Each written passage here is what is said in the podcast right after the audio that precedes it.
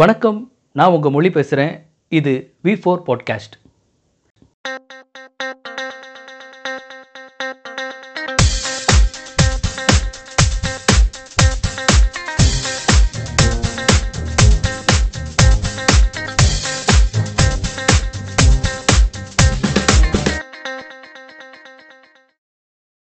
வணக்கம் நேர்களே. இன்னைக்கு நம்மளுடைய வி ஃபோர் பாட்காஸ்ட்டில் இரண்டு முக்கியமான நபர்கள் இரண்டு ஆராய்ச்சியாளர்கள் நம்மளோட இணைஞ்சிருக்காங்க. டாக்டர் ஐயப்பா அவர்களும் டாக்டர் நிர்மல் அவர்களும் வந்துட்டு நம்மோட இணைஞ்சிருக்காங்க. இன்றைக்கி அவங்க வந்து நம்ம கூட பல சுவாரஸ்யமான விஷயங்களை பகிர்ந்துக்க போகிறாங்க வணக்கம் ஐயப்பா ப்ரோ வணக்கம் மொழி நான் மொழி ப்ரோ நல்லா இருக்கீங்களா? நல்லா இருக்கேன் ப்ரோ நீங்கள் எப்படி இருக்கிறீங்க? நானும் நல்லா இருக்கிறேன் bro home work sorry home work நம்ம கேள்விப்பட்டிருப்போம். இப்போ வந்து ஒர்க் ஃப்ரம் ஹோம் அப்படின்னு சொல்லி இப்போ வீட்டில் உட்காந்து ஒர்க் பண்ணிட்டு இருக்கிறேன் ப்ரோ நல்லா இருக்கிறேன் ப்ரோ நன்றி. ஓகே ப்ரோ அப்போ ஜாலியாக தானே இருப்பீங்க நீங்கள் இல்லை அதாவது நேரம் போகிறது நேரம் போகிறது தெரிய மாட்டேங்குது பகலா நைட்டானும் தெரிய மாட்டேங்குது தூக்கம் எல்லாமே வந்து ரொம்ப வித்தியாசமாக மாறிடுச்சு இப்போ. திடீர்னு நாலு மணிக்கு தூங்குறேன் திடீர்னு மூணு மணிக்கு எழுந்திச்சிக்கிறேன் அது என்ன நடக்குதுன்னே புரியல பட் ஓகே ஓடிட்டு இருக்கு ப்ரோ வணக்கம் நிர்மல் ப்ரோ வணக்கம் மொழி ப்ரோ எப்படி இருக்கீங்க? நல்லா ப்ரோ நீங்கள் எப்படி இருக்கிறீங்க? ஆ, நல்லா இருக்கேன் bro thank you very much சாப்பிட்டீங்களா ப்ரோ சாப்பிட்டேன் ப்ரோ நீங்கள் சாப்பிட்டீங்களா? நாங்கள் என்ன ப்ரோ இன்னும் சாப்பாடு ரெடி பண்ணல எங்களுக்கு. ஓகே ஓகே நோ ப்ராப்ளம் சொல்லுங்க. சாப்பாடு ரெடி பண்ண சொன்னால் என்ன செய்ய சொல்லிடுவாங்க அதனால தான் கேட்குறது சூப்பர் சூப்பர் சரி ப்ரோ நாம் இன்னைக்கு நிறைய விஷயங்கள் வந்துட்டு பேசிக்க போகிறோம் ஓகே முதல்ல வந்துட்டு ஐயப்பா ப்ரோ நீங்கள் சொல்லுங்கள் உங்களுடைய எஜுகேஷ்னல் பேக்ரவுண்ட் சொல்லுங்கள் நீங்கள் என்ன பேச்சுலர் டிகிரி என்ன படிச்சிருக்கீங்க? டாக்டரேட் என்ன பண்ணியிருக்கீங்க அதை பற்றி கொஞ்சம் சொல்லுங்கள் கண்டிப்பாக ப்ரோ ஸோ நான் வந்து பேர் நான் என்னோட முழு பேர் வந்து ஐயப்பசாமி ப்ரோ ஐயப்பசாமி எஸ் ஐயப்பசாமி. நம்ம இந்தியாவில் இருக்கக்கூடிய மொழி இதில் சொல்லணும் அப்படின்னா எஸ் ஐயப்பசாமி. நான் வந்து ஸ்கூல்லாம் வந்து வெள்ளூரில் பண்ணேன். வேலூர்லேயும் ராணிப்பேட்லேயும் பண்ணேன். இது வந்து டென்த் டென்த் வரைக்கும் வந்து டிஏவின் டிஏவின்னு சொல்லிட்டு ஒரு ஸ்கூல் இருக்குது ராணிப்பேட்டில் அங்கே தான் வந்து படித்தேன் அதுக்கப்புறம் லெவன்த்து டுவெல்த்து வந்து சிருஷ்டி அப்படின்னு சொல்லிட்டு இன்னொரு ஒரு ஸ்கூல் இருக்குது அது வந்து காட்பாடியில் இருக்குது கிட்டத்தட்ட காட்பாடி தாண்டி வெள்ளூர் பக்கத்தில். அங்கே தான் வந்து என்னோட லெவன்த் அண்ட் டுவெல்த்து பண்ணேன். ஸோ வந்து ஆரம்பத்தில் சிபிஎஸ்சி பண்ணேன். அதுக்கப்புறம் வந்து ஸ்டேட் போர்டு மாறிட்டேன். ஸோ ஸ்டேட் போர்டு இதில் செலெக்ஷன் ப்ராசஸ் இருக்குல்ல அப்போ வந்து டிஎன்பிசி எக்ஸாம்லாம் இருந்துச்சு. என்ட்ரன்ஸ் எக்ஸாம்லாம் இருந்துச்சு. ஸோ வந்து நான் என்ட்ரன்ஸ் எக்ஸாம் மூலமாக இன்ஜினியரிங் படிக்க ஆரம்பித்தேன் ஸோ அதனால் வந்து சரி நம்ம ஸ்டேட் போர்டு மாறிடலாம் அப்படின்னு சொல்லிட்டு மாறி படிக்க ஆரம்பித்தேன் அது இல்லாமல் வந்து நான் சிபிஎஸ்சியில் படிக்கும்போது ரொம்ப கஷ்டப்பட்டேன் ஆக்சுவலாக கஷ்டப்பட்டேன்ற சென்ஸ் வந்து ரொம்ப நேரம் செலவு பண்ணணும் படிக்கிறதுக்கு. ஏன்னா வந்து கொஷின்ஸ் எல்லாமே வந்து டைரக்ட் கொஷின்ஸாக இருக்காது. எல்லாமே வந்து அப்ள அப்ளிகேஷன் ஓரியன்ட் கொஷின்ஸாக இருக்கும் சிபிஎஸ்சியில் இப்போ வந்து நீங்கள் டிஎன்ஏ கட் பண்ணுறது அப்படின்னா அந்த டிஎன்ஏ கட் பண்ணுறது எப்படின்னு கேட்க மாட்டாங்க. இந்த ப்ராசஸ் நடக்கணும். இதுக்கு நீங்கள் எப்படி வந்து நீங்கள் இப்போ வந்து ஒரு ஒரு க்ளோன் பண்ணணும். இது எப்படி பண்ணுவீங்க? அப்படின்னு டேரெக்டாக கேட்க மாட்டாங்க. ஸோ அது கொஞ்சம் அந்த கேள்வியை வந்து அப்ளிகேஷன் ஓரியன்டாக மாற்றி கேட்பாங்க. அப்படிங்கும்போது நமக்கு அந்த சப்ஜெக்டில் புரிதல் ஃபுல்லாக இல்லைன்னா அதனால் அட்டன் பண்ண முடியாது. ஸோ அதனால் நிறைய டைம் ஸ்பெண்ட் பண்ண பண்ண வேண்டியது இருக்கும் படிக்கிறதுக்கு. அதாவது இப்போ பீப்புளுக்கு புரியுற மாதிரி சொல்லணும்னா இப்போ நீங்கள் வடை எப்படி செய்வீங்க அப்படின்னு கேட்க மாட்டாங்க. ஆமாம் மைதா மாவு வச்சு வடை செய்ய முடியுமான்னு கேட்பாங்க. ஆமாம் கிட்டத்தட்ட ஸோ வந்து அதெல்லாம் எங்கள் வீட்டில் பார்த்துட்டு என்னடா இவன் பேய் மாதிரி உட்காந்து படிச்சுட்டு இருக்கிறான்? அப்படின்னு பார்த்து பயந்து என்ன பண்ணிட்டாங்க நீ ஸ்டேட் போர்ட் போய் படிடா அப்படின்னு சொல்லிட்டு ஸ்டேட் போர்டில் சேர்த்து விட்டாங்க. ஸோ ஸ்டேட் போர்டில் வந்து அங்கேயும் அங்கேயும் போய் மாறல. அப்போ ஸ்டேட் போர்ட் பண்ணோன்னா எல்லாத்தையும் மனப்பாடம் பண்ண வேண்டிய நிலைமை வந்துருச்சு. ஸோ வந்து ஸ்டேட் போர்டில் படிக்க ஆரம்பித்தேன் ஸ்டேட் போர்ட் படித்து அப்புறம் வந்து ஒரு வழியாக மார்க்லாம் எடுத்து என்ட்ரன்ஸ்லாம் கிளியர் பண்ணி டிஎன்பிசி மூலமாக வந்து இன்ஜினியரிங் காலேஜ் ஜாயின் பண்ணேன் ப்ரோ இன்ஜினியரிங் காலேஜ் வந்து அருணை இன்ஜினியரிங் காலேஜ் திருவண்ணாமலை அங்கே தான் வந்து என்னுடைய க கல்லூரி படிப்பை ஆரம்பித்தேன் நாலு வருஷம் வாழ்க்கையில் ஒரு பொற்காலம் அப்படின்னு சொல்லலாம். செய்யாத வேலை கிடையாது. அப்புறம் வந்து பண்ணாத இது என்ன சொல்கிறது மிஸ்சீவியஸ்ன்னு சொல்லுவாங்க இல்லையா? அதாவது குறும்புத்தனம்னு சொல்லுவாங்க இல்லையா? அந்த மாதிரி பண்ணாத வேலைகள் கிடையாது அந்த காலேஜில். அப்படி இப்படின்னு படித்து அந்த ஆனால் அந்த காலேஜ் தான் வந்து அடுத்த ஸ்டேஜில் நம்ம போக நான் போகிறதுக்கு முக்கியமான புஷ் எல்லாம் கொடுத்துச்சு. மோட்டிவேஷன் எல்லாத்தையும் கொடுத்துச்சு. ஸோ அங்கே முடிச்சுட்டு அடுத்து வாழ்க்கையில் என்ன பண்ணலாம் அப்படின்னு யோசிக்கும்போது மீன் டைம் நான் கேட் எக்ஸாம் கிளியர் பண்ணேன் அந்த டைமில் கேட்னா தெரியும். Graduate aptitude test in engineering இது வந்து ஆல் இந்தியா லெவலில் நடக்கக்கூடிய ஒரு எக்ஸாம் இது. அந்த எக்ஸாமை கிளியர் பண்ணி கிளியர் பண்ணால் தான் உங்களால் வந்து மாஸ்டர்ஸுக்கு ஃப்ரீயாக படிக்க முடியும். ஸ்காலர்ஷிப்போட படிக்க முடியும். ஸோ வந்து இந்த இன்ஜினியரிங் காலேஜ்லேயே செலவுலாம் அதிகமாக அதிகமாக ஆரம்பிச்சிருச்சு அப்படின்றது எனக்கு அப்போ தான் நிலமை புரிய வருது. ஏன்னா ஸ்கூல் படிக்கும்போது வரைக்கும் எனக்கு நிலமை புரியல. எவ்வளோ செலவு பண்ணுறாங்க வீட்டில் எனக்கு படிப்புக்கு என்ன ஏதுன்னு. அந்த இன்ஜினியரிங் காலேஜ் படி படிக்கும்போது எங்கள் அப்பா என்ன பண்ணுவாங்க? ஃபீஸ் பே பண்ணும்போது என்னையும் கூட்டு போய் பே பண்ணுவாங்க. நானும் போகணும் கூட. நான் நான் தான் ஸ்டூடெண்ட் இதான் எங்கள் அப்பா அப்படின்னு சொல்கிறதுக்காக காலேஜில் அப்போ அதெல்லாம் பார்க்கும்போது அதாவது பை கை ஃபுல்லாக பணமாக இருக்கும். கட்டு கட்டா நூறுரூவா கட்டு நூறுரூவா கட்டான்னு க- நாலஞ்சு கட்டு இருக்கும். அந்த இன்ஜினியரிங் காலேஜ் நாற்பதாயிரம்னாலும் நாலு கட்டாச்சு இல்லையா? ஸோ அப்படின்னும் போது அதெல்லாம் பார்க்கும்போது எனக்கு தோணுது என்னடா இது இவ்வளோ நாலு கட்டு கொடுக்குறாங்க? அப்படின்னு சொல்லி. அது எவ்வளோலாம் தெரியாது நாலு கட்டு கொடுக்குறாங்க அப்படின்னு தோணும். ஸோ அப்போ தான் சரி நம்ம வந்து பைசா செலவு பண்ணி படிக்கக்கூடாது இதுக்கு மேலே வாழ்க்கையில் அப்படின்னு முடிவு பண்ணிட்டு அது என்ன வழின்னு யோசிக்கும் போது தான் சரி இன்ஜினியரிங் காலேஜ் முடிச்சுட்டு நம்ம வந்து கேட் எக்ஸாம் எழுதலாம் அப்படின்னு சொல்லி கேட் எக்ஸாம் எழுதினேன். மீன் டைம் வந்து காலேஜில் வந்து பிளேஸ்மெண்ட்லாம் வந்துச்சு. ஆனால் எதுவும் நான் ஒழுங்காக பண்ணலை அட்டன் பண்ணல. பிளேஸ்மெண்ட் பல இது அட்டன் பண்ணல. பல இது நான் வந்து வேணே விட்டுட்டேன். சரி பிளேஸ்மெண்ட்லாம் யார் போவா? ஐடிக்கு யார் போய் வேலை செய்வா அப்படின்னு சொல்லி அப்பயே விட்டுட்டேன். ஏன்னா எனக்கு கோரில் எனக்கு இன்ட்ரெஸ்ட் இருந்துச்சு. ஸோ வந்து என்னோட மா. மாஸ்டர்ஸ் வந்து Anna university centre for biotechnology அங்கே தான் என்னுடைய மாஸ்டர்ஸை தொடங்கினேன். சங்கரன் அப்படின்னு சொல்லிட்டு ஒரு வாத்தியார் கூட ரிசர்ச் ரிசர்ச் ரிசர்ச்சராக ஒர்க் பண்ண ஆரம்பித்தேன் அதாவது அந்த டிகிரி ஃபுல்லுமே வந்து ரிசர்ச் மூலமாக கற்றுக்கக்கூடிய டிகிரி ரிசர்ச் டிகிரின்னு சொல்லுவாங்க. தாட் டிகிரி ரிசர்ச் டிகிரி ரெண்டு இருக்குது தாட் டிகிரினா உங்களுக்கு காலேஜ் போவீங்க கற்றுக் கொடுப்பாங்க நீங்கள் கற்றுக்கிட்டு எக்ஸாம் எழுதுவீங்க. அதுக்கப்புறம் நீங்கள் எக்ஸாமில் மார்க் வச்சு நீங்கள் வந்து உங்களுக்கு டிகிரி சர்டிஃபிகேட் கொடுப்பாங்க. இது வந்து ஃபுல் முழுக்க முழுக்க ரிசர்ச் ரிசர்ச்சை நீங்கள் முடிச்சாதான் டிகிரி ரிசர்ச்சை முடியலன்னா உங்களுக்கு டிகிரி கிடையாது. ஸோ அது ஒரு மூணு வருஷம். ரிசர்ச் டிகிரி மூணு நாலு வருஷம் பண்ணேன் மாஸ்டர்ஸ் அது மாஸ்டர்ஸே நாலு வருஷம் பண்ணேன் நான். ஏன்னா வந்து அந்த அளவுக்கு ஹெவியாக இருக்கும் ஒர்க்கு அதை முடிச்சதுக்கப்புறம் மேற்கொண்டு படிக்கலாம் அப்படின்னும் போது அனானியூஸ்லேயே வாய்ப்பு வந்துச்சு. ஆனால் எனக்கு கொஞ்சம் நம்ம எக்ஸ்போஷர் கொஞ்சம் அதிகமாக்கிக்கலாம் அப்படின்னு சொல்லிட்டு நான் என்ன பண்ணேன் அப்ராட் போகலாம் அப்படின்னு முடிவு பண்ணிட்டு அதுக்கு மறுபடியும் தேட ஆரம்பித்தேன் என்ன வழி இருக்குது செலவு பண்ணாமல் போகிறதுக்கு அப்படின்னு. அதில் வந்து ஒரு சில ஸ்காலர்ஷிப்ஸ்லாம் இருந்துச்சு. அதெல்லாம் அப்ளை பண்ணேன். அது கொஞ்சம் போராட்டங்களுக்கு பிறகு அது வந்து கிடச்சிச்சு. யூரோப்பியன் யூனியன் அப்படின்னு சொல்லிட்டு ஒரு ஒரு யூரோப்பியன் யூனியன் உங்களுக்கு தெரியும். யூரோப் யூரோப்பில் இருக்க ஒரு பல நாடுகள் இணைக்கக்கூடியதா யூரோப்பியன் யூனியனு. அந்த யூரோப்பியன் யூனியனில் யூரோப்பியன் கமிஷன் அப்படின்னு சொல்லிட்டு ஒரு ஆர்கனைசேஷன் வந்து படிக்கிறதுக்காக ஸ்காலர்ஷிப் கொடுப்பாங்க. முழுக்க முழுக்க அதாவது ஃப்ளைட் டிக்கெட் முதல் கொண்டு எல்லாமே புக் பண்ணி கொடுத்துருவாங்க. நம்ம போகணும் நம்ம வந்து நீங்கள் வந்தால் மட்டும் போதும் அப்படிங்கிற மாதிரி நம்ம போய் படிச்சுட்டு வந்தால் மட்டும் போதும் அது. ஸோ வந்து போயிட்டு என்னோட அங்கே என்னோட இப்ப இது படிப்பெல்லாம் ஆரம்பித்தேன் ஃப்ரான்ஸில் ஃப்ரான்ஸில் வந்து University of Montpellier and CNRS அப்படின்னு சொல்லுவாங்க. Centre National de la Research Scientific அப்படின்னு சொல்லிட்டு. அதாவது வந்து centre for national scientific research அதுதான் வந்து இங்கிலீஷனுடைய பொருளாக்கம். அது தமிழ் இங்கிலீஷ் ஆக்கம் மொழியாக்கம் அதில். ஸோ வந்து அங்கே போயிட்டு என்னுடைய டிகிரி பிஹெச்டி ஆரம்பித்தேன் அது ஒரு மூணு வருஷம் போச்சு. மூணு வருஷம் முடித்தேன் முடிச்சுட்டு மேற்கொண்டு என்ன பண்ணலாம் அப்படின்னு யோசிக்கும்போது கனடாவில் வந்து ஒர்க் பண்ணுறதுக்கு ஆப்பர்ச்சுனிட்டி கிடச்சிச்சு. ஸோ இந்த இந்த ஃபுல் பயணத்துலேயும் பார்த்தீங்க அப்படின்னா வந்து நான் பயாலஜி பயோடெக்னாலஜி அப்புறம் வந்து பயோ என்ஜினியரிங் அதுக்கப்புறம் வந்து basic science fundamental science fundamental biology இந்த மாதிரியான ஆஸ்பெக்டில் ஒரு பொசிஷன்லேருந்து இன்னொரு பொசிஷன் மாறி மாறி மாறி வந்துட்டே இருந்தேன் ஆக்சுவலாக ஸோ அப்படியே கடந்து கடந்து கடந்து கடந்து இப்போ வந்து மெக்கில் யூனிவர்சிட்டியில் research post doctor researcher and லெக்சரராக work பண்ணிகிட்ருக்கேன் இப்போ. ஸோ இதுதான் என்னுடைய ப்ரோ சூப்பர் முழு முழு பயணம். பதினெட்டு பதினஞ்சு வருஷம் ப்ரோ நீண்ட பயணம். ஆமாம் ப்ரோ ஃபிஃப்டீன் இயர்ஸா ஆமாம் ப்ரோ ஆமாம் bro okay okay bro okay Nirmal bro நீங்களும் அப்படியே உங்களை பற்றி சொல்லியிருக்கேன் அண்ணாக்கும் எனக்கும் ரொம்ப பெரிய டிஃப்ரென்ஸ் இல்லை. அங்கங்கே நிறைய காமன் பாயிண்ட்ஸு இருக்குது காமன் ஃபேக்டர்ஸு ஒரே ஒரு விஷயம் என்ன அண்ணனுக்கும் எனக்கும் டிஃப்ரென்ஸ்னால் அவர் முதல்ல சொன்ன மாதிரி அவர் சிபிஎஸ்சிலாம் ட்ரை பண்ணியிருக்காரு. அட்லீஸ்ட் என்னன்னாச்சும் தெரியும் எனக்கு. அதெல்லாம் தெரியாது. எனக்கு சின்ன வயசுலேருந்து ஸ்டேட் போர்ட் தான். ப்ளஸ் டூவில் ஸ்டேட் போர்ட் முடிச்சுட்டு அப்புறம் எனக்கு அண்ணா அண்ணா இருந்தப்போ ஐ திங்க் அவருக்கு அப்புறம் இருந்த ஒரு பேட்ச்க்கு வந்து இந்த என்ட்ரன்ஸ் இருந்தது.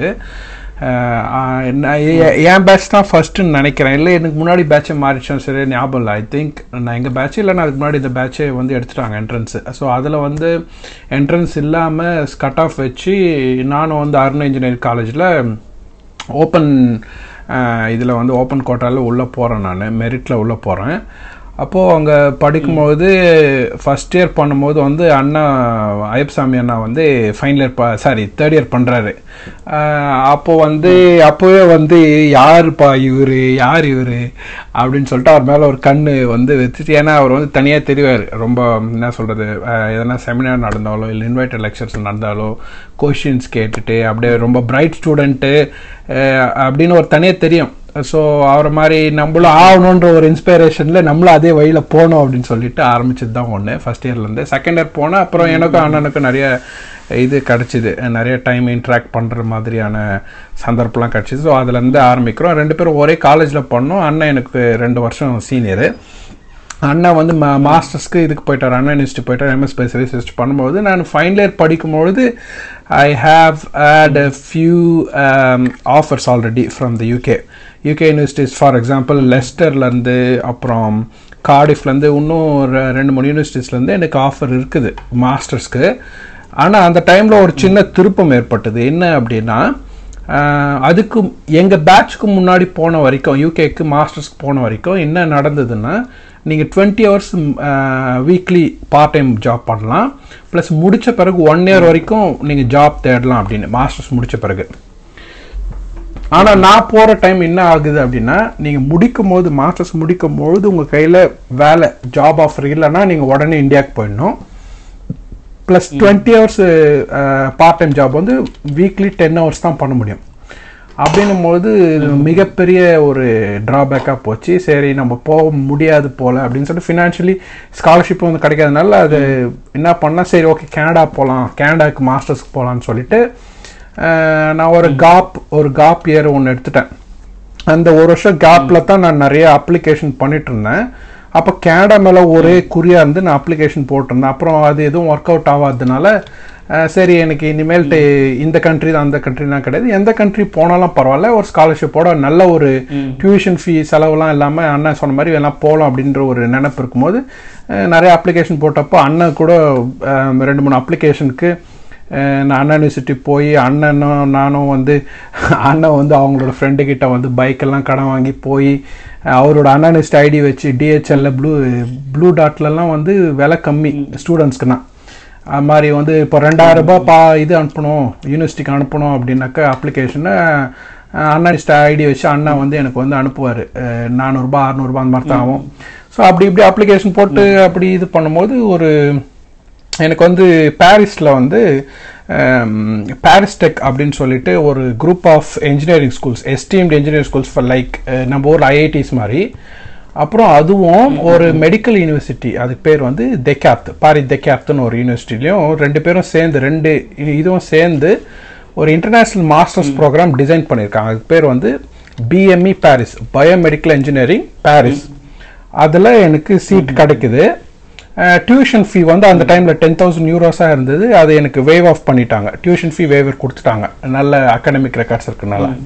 சரி அதுக்கு போகலான்னு முடிவு பண்ணியிருக்கிற டைமில் எனக்கு இம்பீரியல் காலேஜ் லண்டன்லேயும் எனக்கு மாஸ்டர்ஸ்க்கு ஆஃபர் வருது. இம்பீரியல் காலேஜ் லண்டன் வந்து வேர்ல்டில் டாப் டென்னில் இருக்கக்கூடிய ஒரு UK university but still expense ஜாஸ்தினால் அங்கே போகலை.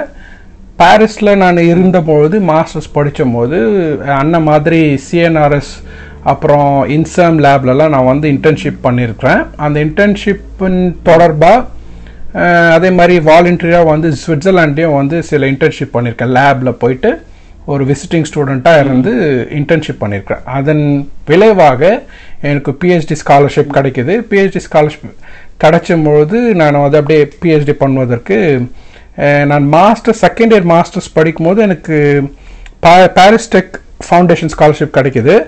அப்புறம் செகண்ட் இயர் படிக்கும்போதே வந்து நான் செய்த அதே லேப்லேயே வந்து எனக்கு நீ இங்கே பிஹெச்டி பண்ணுறியா அப்படின்னு கேட்டார். அவர் வந்து அவ அந்த வாத்தியரோட லேப்லேயே தான் நான் பிஹெச்டி பண்ணுறேன் ஸோ அவர் பேர் வந்து ப்ரொஃபஸர் மசாத் அங்கே தான் நான் பிஹெச்டி முடிக்கிறேன். தெக்காத் யூனிவர்சிட்டிலே மாஸ்டர்ஸும் பிஹெச்டியும் முடிக்கிறேன் பாரிஸில் அதுக்கு அப்புறமா வந்து நான் ஸ்டேட்ஸ்க்கு போனேன். என்னோட ஃபர்ஸ்ட் போஸ்ட் டாக்குக்கு அங்கே ஒரு ஃபோர்டீன் மந்த்ஸ் கிட்ட இருந்தேன்.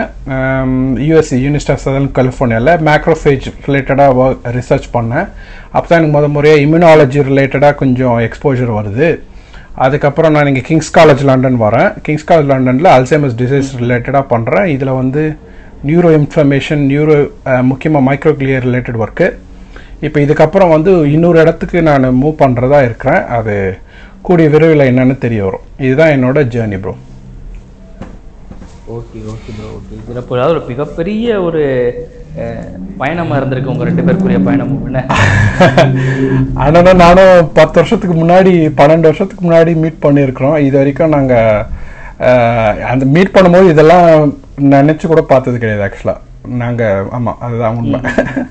இது இதில் வந்து யூரோப்பில் நாங்கள் படித்த யூனிவர்சிட்டியினுடைய வரலாறை கொஞ்சம் லைட்டாக சொல்லணும். ஏன்னா எல்லாமே ரொம்ப வரலாற்று சிறப்பு வாய்ந்த யூனிவர்சிட்டிஸ் ஃபஸ்ட்டு வந்து நம்ம நம்ம நிர்மல் வந்து பாரி திகார்ட் மூலமாக கிராஜுவேட் பண்ணுறாரு இல்லையா? பாரி திகார்ட்டில் வந்து இந்த திகார்த் அப்படிங்கிறவர் வந்து ரெனே திகார்த் அப்படிங்கிறவர் வந்து மிகப்பெரிய ஒரு அனலிட்டிக்கல் மேத்தமெட்டிஷியன் இன்றைக்கு காலகட்டத்தில் வந்து நம்ம வந்து கிராஃப் போடுறோம் இல்லையா? அந்த கிராஃப் போடுறது.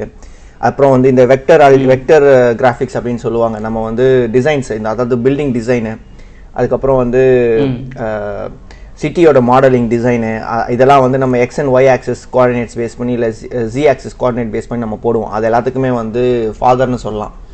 ஸோ அது யார் அப்படின்னா ரெனே திகார்த் அப்படிங்கிறவர் தான். அந்த ரெனே திகார்த்தினுடைய ஞாபகமார்த்தமாக தான் இந்த யூனிவர்சிட்டி பாரி திகார்த் அப்படிங்கிற யூனிவர்சிட்டி கரெக்டாக நிர்மல்? ஆமாண்ணா. டெக்கார்த் டெக்கார்த் திதிரோ இவங்க எல்லாருமே வந்து பெரிய mathematician plus as well as அவங்க பெரிய ஃபிலாசபர்ஸும் கூட. டெக்கார்த் வந்து மேத்தமெட்டிக் கான்ட்ரிபியூஷனில் அவர் பேரில் வந்து கார்டீஷியன் ஈக்குவேஷனும் நம்ம கேள்விப்பட்டிருப்போம். ஸோ அது ஆமாம். எக்ஸாக்ட்லி ஸோ டெக்கார்த்தோட கான்ட்ரிபியூஷன் தான் மேத்தமெட்டிக்ஸில் எக்ஸாக்ட்லி அப்புறம் நான் படிச்ச யூனிவர்சிட்டி வந்து நம்ம கான்ஸ்பிரசி தியரி பேசுறவங்க அதே மாதிரி வந்து இரண்டாயிரத்தி இருபதில் என்ன நடக்கும்? இரண்டாயிரத்தி இருபத்தொன்னில் என்ன நடக்கும்? அப்படின்னு இரண்டாயிரத்தி பத்தொம்போது டிசம்பர் மாதம் முப்பதாம் தேதி ஒரு வீடியோ போடுவாங்க. நம்ம cha- நம்ம யூடியூப்லலாம். நீங்க கேள்விப்பட்டிருப்பீங்க. நிறைய சேனல் மதன் கௌரி அண்ணா போடுறதா இருக்கட்டும். இல்லை அவர் எனக்கு அண்ணாவான்னு தெரியல. பல பேர். ஆமா. தமிழ் பொக்கேஷன் போடுவாங்க. நிறைய பேர் போடுவாங்க. ஸோ அந்த அந்த யூனிவர்சிட்டி அவங்க அவங்க வந்து யூஸ் பண்றது யார் அப்படின்னா நாஸ்டடாமஸ் அந்த நாஸ்டடாமஸ் எந்த யூனிவர்சிட்டியில் படிக்க முயற்சி செஞ்சார் அப்படின்னா யூனிவர்சிட்டி ஆஃப் மாம்பெலியே நான் பண்ண நான் படிச்ச இந்த யூனிவர்சிட்டியில் நல்ல வேளை படிக்கல வர படிக்கல. யூனிவர்சிட்டி ஆக்சுவலா வந்து அவர் அந்த அந்த யூனிவர்சிட்டியில வந்து அந்த மாம்பிளே யூனிவர்சிட்டியில் தான் வந்து இப்போ அஹ், யூரோப்ல இருக்கக்கூடிய ரொம்ப பழமையான ஆப்ரேட்டிங் மெடிக்கல் இன்ஸ்டிடியூட் இருக்கக்கூடிய ஒரே யூனிவர்சிட்டி எது அப்படின்னா யூனிவர்சிட்டி ஆஃப் மாம்பெலியே அந்த மாம்பெலி யூனிவர்சிட்டியில் அவர் வந்து மெடிசன் படிக்கிறதுக்காக வந்தார். வந்த அவர் சும்மா இல்லாமல் என்ன பண்ணியிருக்கிறாரு கான்ஸ்பெரசி பேசிட்டு இவனை கான்ஸ்பெரசி பேசக்கூடாது. அது கடைசியாக வருது நம்ம பேச வருதில்ல பட் இருந்தாலும் சொல்கிறேன் இந்த மாதிரி வந்து கிறுக்குத்தனமாக யோசிச்சுக்கிட்டு அது இதுன்னு ஏதோ சொல்லிக்கிட்டு ஒரு மாதிரி சுற்றிட்டு இருந்திருக்காரு. கடைசியில் அவர் வந்துப்பா நீ வேலைக்கு ஆக மாட்டே நீ கிளம்பு இந்த யூனிவர்சிட்டிக்கு தேவையில்லை அப்படின்னு சொல்லி அவரை வந்து அந்த யூனிவர்சிட்டி விட்டு அனுப்பிச்சிடுறாங்க. ஸோ வந்து ஒரு சில இம்பார்ட்டன்ட் துணுக்குகள் இதெல்லாம் வந்து கொஞ்சம் கேட்கறதுக்கு இன்ட்ரெஸ்ட் நான் போய் அந்த யூனிவர்சிட்டியில் படிக்கும்போது எனக்கு கொஞ்சம் இன்ட்ரெஸ்டிங்காக இருந்துச்சு தான் கேட்கும்போது. ஸோ ஆக்சுவலாக அவர் என்ன பண்ணாருன்னா ப்ரோ அவர் வந்துட்டு ஒரு மெடிசன் விற்க கூடாதுன்னு சொன்ன ஒரு மெடிசனை பிளாக்ல ம். அதனால தான் சிக்கினார் அவர். ஆமாம் ஸோ இது அவர் அந்த யூனிவர்சிட்டி ரிலேட்டடாக ஹிஸ்ட்ரி ஒன்று நான் படித்தேன் உங்கள் யூனிவர்சிட்டி ரிலேட்டடாக ஸோ அது என்ன இந்த நாஸ்டடமஸ் டீபங்க் பண்ணுறதுக்காக அதில் வந்து சொல்லியிருந்தாங்க யார் யாரெல்லாம் இதில் படிச்சிருக்காங்க ஃபேமஸான ஆள் அப்படின்னு. அதில் தலைவர் எப்படி வந்து அங்கேருந்து போனார் அவர் அங்கே ஃபுல்லாகவே படிக்கலை. அவர் இருந்தார் ஆனால் அவர் படிக்கலை அப்படின்னு சொல்லி சொல்லியிருந்தாங்க. ஆமாம் ஓகே ஓகே. அதே நீங்களும் சொல்கிறீங்க ஆமாம்ப்பா அது உண்மைதான்ப்பா. ஆக்சுவலாக ஆக்சுவலாக வந்து நான் யூனிவர்சிட்டியில் ஜாயின் பண்ண உடனே வந்து அங்கே இருக்கிற ரெண்டு மூணு ஸ்டாஃப் என்கிட்ட நாங்கள் போய் ஈவினிங் வேணால் வந்து சில் அவுட் பண்ணுவோம் அந்த ஊரில். அப்போ பேசும்போது சொல்லிட்டு இருந்தாங்க இது உனக்கு தெரியுமா? அதாவது என்னன்னா வந்து கல்ச்சரை வந்து புகுத்துவாங்க. புகுத்த மாட்டாங்க. கல்ச்சரை வந்து நமக்கு சொல்லிக் கொடுப்பாங்க. அவங்களுடைய யூரோப்பியன் கல்ச்சரை வந்து எப்படி அப்படிங்கிறத வந்து ஸ்டூடெண்ட்ஸ்க்கு வெளிநாட்டிலேருந்து வர ஸ்டூடெண்ட்ஸ்க்கு வந்து காமிப்பாங்க. சொல்லிக் கொடுப்பாங்க. இது மாதிரி தான் எங்களோட நாடு. இது மாதிரி இதுதான் பாரிஸ் அப்படின்னு சொல்லிட்டு இல்லை இதுதான் ஃப்ரான்ஸ் அப்படின்னு சொல்லிட்டு. ஸோ அது மாதிரியான ஈவெண்ட்ஸ்லாம் பார்ட்டிசிபேட் பண்ணும்போது ஒரு ஈவெண்ட்டில் வந்து என்ன பண்ணாங்க? ஒரு பிளேஸ்க்கு ஒரு இடத்துக்கு கூப்பிட்டு போனாங்க. அந்த இடம் பார்த்தீங்கன்னா வந்து நம்ம ஒரு கோயில் மாதிரி இருக்குது அந்த இடம். ஒரு பெரிய டவர் இருக்குது அந்த டவரில் மேலே வந்து ஒரு ஹேங்கர் மாதிரி ஒன்று தொங்குது ஓகேவா? அதாவது நம்ம தூக்கு தூக்கு போடுவோம் பார்த்தீங்களா அந்த மாதிரி ஒரு ஹேங்கர் ஒன்று தொங்குது. ஸோ ஏன் இது இங்கே இருக்குது அப்படின்னு யோசிக்கும் போது என்ன சொல்கிறாங்க அப்படின்னா இந்த ஆங்கரில் தான் வந்து பிணங்களை வந்து தொங்க விட்டு பிணம் எப்படி அழுகி போகுது எந்தெந்த உறுப்புகள் ஃபஸ்ட்டு அழுகுது அப்படிங்கிறது எல்லாத்தையும் வந்து நாங்கள் வந்து மக்கள் அந்த அந்த காலத்தில் மெடிக்கல் ஸ்டூடெண்ட்ஸ் வந்து படிப்பாங்க. சிலர் வந்து என்ன பண்ணுவாங்க அந்த டவர் மேலே ஏறி போய் அந்த உ- அந்த உறுப்புகள் எல்லாத்தையும் பிரித்து எடுத்து அதுக்குள்ளே என்ன இருக்குன்றதெல்லாம் ஸ்லைஸ் பண்ணி பார்ப்பாங்க. இது வந்து இந்த மக்களும் வந்து வேடிக்கை பார்ப்பாங்க. அதை வந்து என்ன ஏதோ காமிக்கிறாங்களே அப்படின்னு சொல்லிட்டு அப்படிங்கிற மாதிரி. ரொம்ப இன்ட்ரெஸ்டிங்கான ஒரு சிட்டி ரொம்பவே மிடிவல் சிட்டின்னு சொல்லலாம். ஸோ அதே மாதிரி வந்து அண்ணா நான் படிக்கும்போது என்னோட ஃப்ரெண்ட்ஸுங்கெல்லாம் வந்து எப்படி சொல்லுவாங்கன்னா அப்துல் கலாம் வந்து எங்கள் சீனியரு பிரசிடென்ட் ஆஃப் இந்தியான்னு சொல்ல மாட்டாங்க. நம்ம சீனியர் அப்துல் கலாம் அப்படின்னு தான் சொல்லுவாங்க ஆக்சுவலாக ஸோ வந்து அதெல்லாம் கேட்கும்போது பா பார்க்கும்போது கொஞ்சம் இன்ட்ரெஸ்டிங்காக இருக்கும். எனக்கு வந்து ஒரு நல்ல மோட்டிவேஷன் வந்துச்சு. சரி இவங்கெல்லாம் ஏதேதோ பண்ணி வந்திருக்கிறாங்க பாருங்க. என்னென்னவோ பண்ணி ஏதேதோ பண்ணி கஷ்டப்பட்டு அப்படி அப்படியே முன்னாடி முன்னே முன்னேறி முன்னேறி வந்து இந்தியாவை முன்னே முன்னே முன்னேற்றிருக்காங்க பாருங்க அப்படின்ற மாதிரிலாம் நிறைய தோணுச்சு. ஸோ வந்து அதே அப்படியே ஒரு உந்துகோலாக மாறிச்சு வெளிநாடு போகிறதுக்கு மேற்கொண்டு வந்து ரிசர்ச் ஆராய்ச்சியில் ஈடுபடுறதுக்கு. ஸோ அதுதான் ப்ரோ இதே மாதிரி தான் ப்ரோ எனக்கு கூட நான் பிஹெச்டியில் எம்இ மாஸ்டர்ஸ் பண்ணேன்னா ஸோ பிஹெச்டியில் பார்த்தீங்கன்னா அங்கே உள்ள எல்லாருமே பெரிய பெரிய ஆளாக தான் இருக்காங்க லோக்கல்லையே நிறைய இண்டஸ்ட்ரீஸ் வச்சுருக்குறாங்க அப்போ என்னென்னா பிஹெச்டியிலேருந்து போகிற யாருமே ஒரு பிராண்டாக தான் மாறி இருக்காங்க ஸோ அது மாதிரி நானும் ஒரு பிராண்ட் ஆகலாம்னு ஆசைப்பட்டேன் கடைசி வரைக்கும் பிராண்ட் அப்பளத்தை போட விட்டாங்க வீட்டில் போட அப்படின்னு இது இப்போ நீங்கள் பிராண்ட் வச்சிருக்கீங்கல்ல எஸ்எஃப்ஐடி அப்படின்னு சொல்லிட்டு இதுவே ஒரு பிராண்டு தான் அது அதுக்காக போராடிட்டு இருக்கிறோம் நடக்கும் ப்ரோ நடக்கும் பிராண்ட் ஒரு brands are not created in one overnight அப்படின்னு சொல்லி ஒரு பழமொழி இருக்குது. அது அது மாதிரி தான் ஸோ வந்து நடக்கும் ப்ரோ ஆமாம். ஆமாம் ஓகே கண்டிப்பாக அது நடக்கணும். நடக்க விட விட மாட்டேன் நடக்காத வரைக்கும் விட மாட்டேன் இந்த- இந்த கான்ஸ்பெரிசி தியரிஸ்ன்னு சொல்லும்போது என்ன ஒரு நிறைய ரிலேஷன்ஸ் இருக்கு பாருங்க. நமக்குள்ள இந்த நாஸ்டடமஸ் சொன்னார் அண்ணன். இன்ட்ரெஸ்டிங்கான ஒரு ஃபேக்ட் அதே மாதிரி நான் யூஎஸ்சியில் to be honest University of Southern California வந்து எனக்கு எப்போ தெரிய வருது அப்படின்னா ஐ மீன் அது என்னோட அறியாமை அது சரியா? அது வந்து ஒரு ஒரு ஒரு பெருமையான ஒரு யூனிவர்சிட்டி தான். நம்மளுக்கு நீல் ஆம்ஸ்ட்ராங் தெரியும். ஆனால் நாங்கள் போய் வேலை செய்யும் போது தான் தெரியுது அவர் அதோ அந்த அந்த யூனிவர்சிட்டியோட அலுமினஸ் அப்படின்றது தெரிய வருது. அதுக்கு முன்னாடி எனக்கு வந்து தெரியாது. ஸோ நீங்கள் சொல்கிற மாதிரி நம்ம அங்கெல்லாம் இருக்கும்பொழுது வா அப்படின்னு சொல்லிட்டு நமக்கே ஒரு பெரிய ஒரு ஆச்சரியமாக தான் இருக்குது. சரி ஓகே ப்ரோ நம்ம அப்படியே அடுத்த விஷயங்களுக்குள்ளேயும் போயிடுறோம் நீங்கள் ஆக்சுவலாக நிர்மல் நிர்மல் ப்ரோ நீங்கள் சொல்லுங்கள் அதாவது பார்த்தீங்கன்னா ரிசர்ச்சில் நீங்கள் இப்போ ரிசர்ச் பண்ணிட்டு இருக்கீங்க இல்லையா?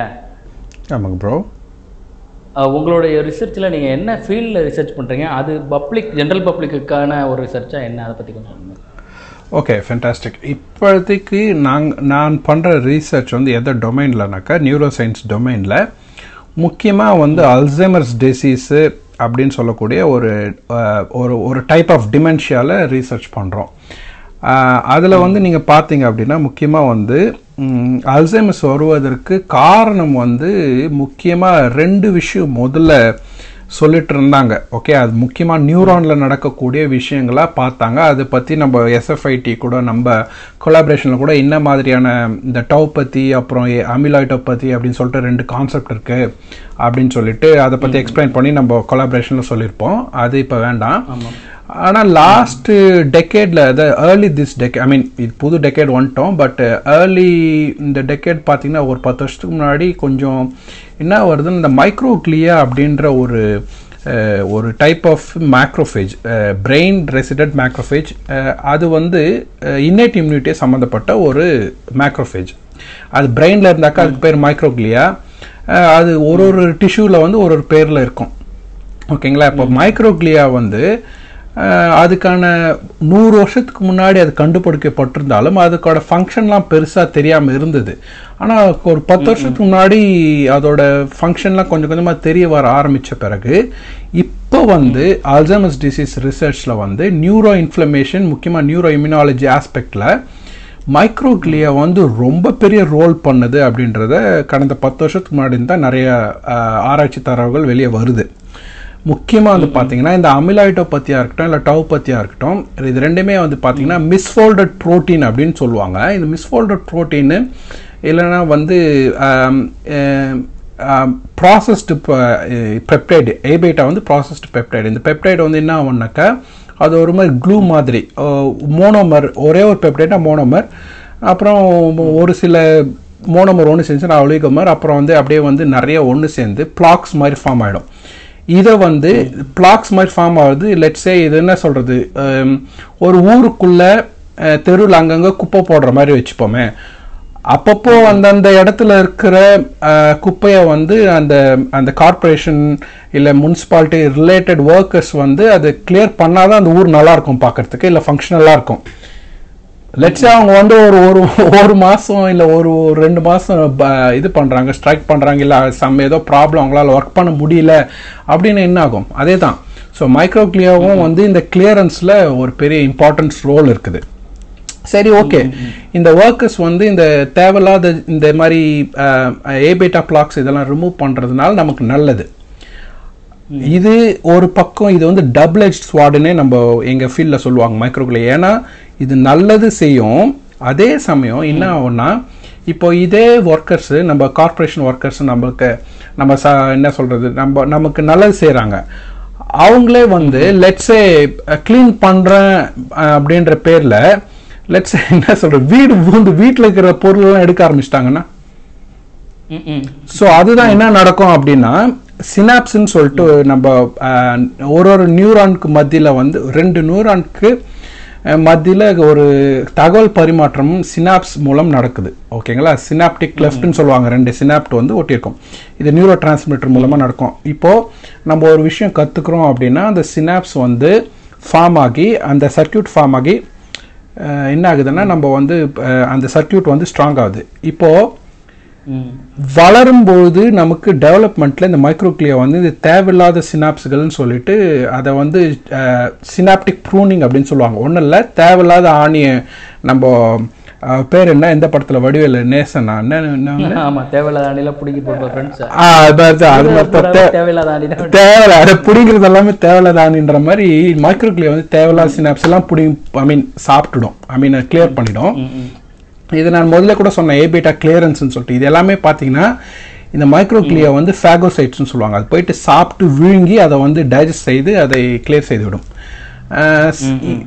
டிசீஸில் என்ன ஆகுதுனாக்கா இப்போ மா ஞாபக மறதி வருது பார்த்தீங்களா இந்த பிரெயின் சுருங்குது பார்த்தீங்களா நியூரோ டீஜெனரேஷன் நடக்குது பார்த்தீங்களா இது வந்து ஒரு பக்கம் நியூரான்ஸ் ஆகிறது இந்த ஏபேட்டா இல்லை மற்றது இந்த டவுபதி மூலம் வரக்கூடிய டாக்ஸிசிட்டி மூலம் சாகிறது மட்டும் இல்லாமல் மைக்ரோக்ளியம் வந்து தேவையில்லாத சினாப்சிஸ் நினச்சி தேவை நிறைய சினாப்ஸை வந்து சாப்பிட்டு விழுங்கி விழுங்கி விழுங்கி மூளையை சுருங்க செய்கிறது.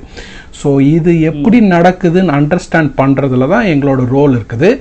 மோரோவர் இது எப்படி தவிர்க்கலாம்? இல்லை இந்த- இந்த தவிர்ப்பதன் மூலம் எப்படி இந்த டிசீஸை வந்து பெட்டராக மேனேஜ் பண்ண முடியும் அப்படின்ற மாதிரியான ஆங்கிளில் தான் எங்களோட ரிசர்ச் போயிட்டுருக்கு. சூப்பர் ப்ரோ அப்படியே நீங்களும் சொல்லிருங்க.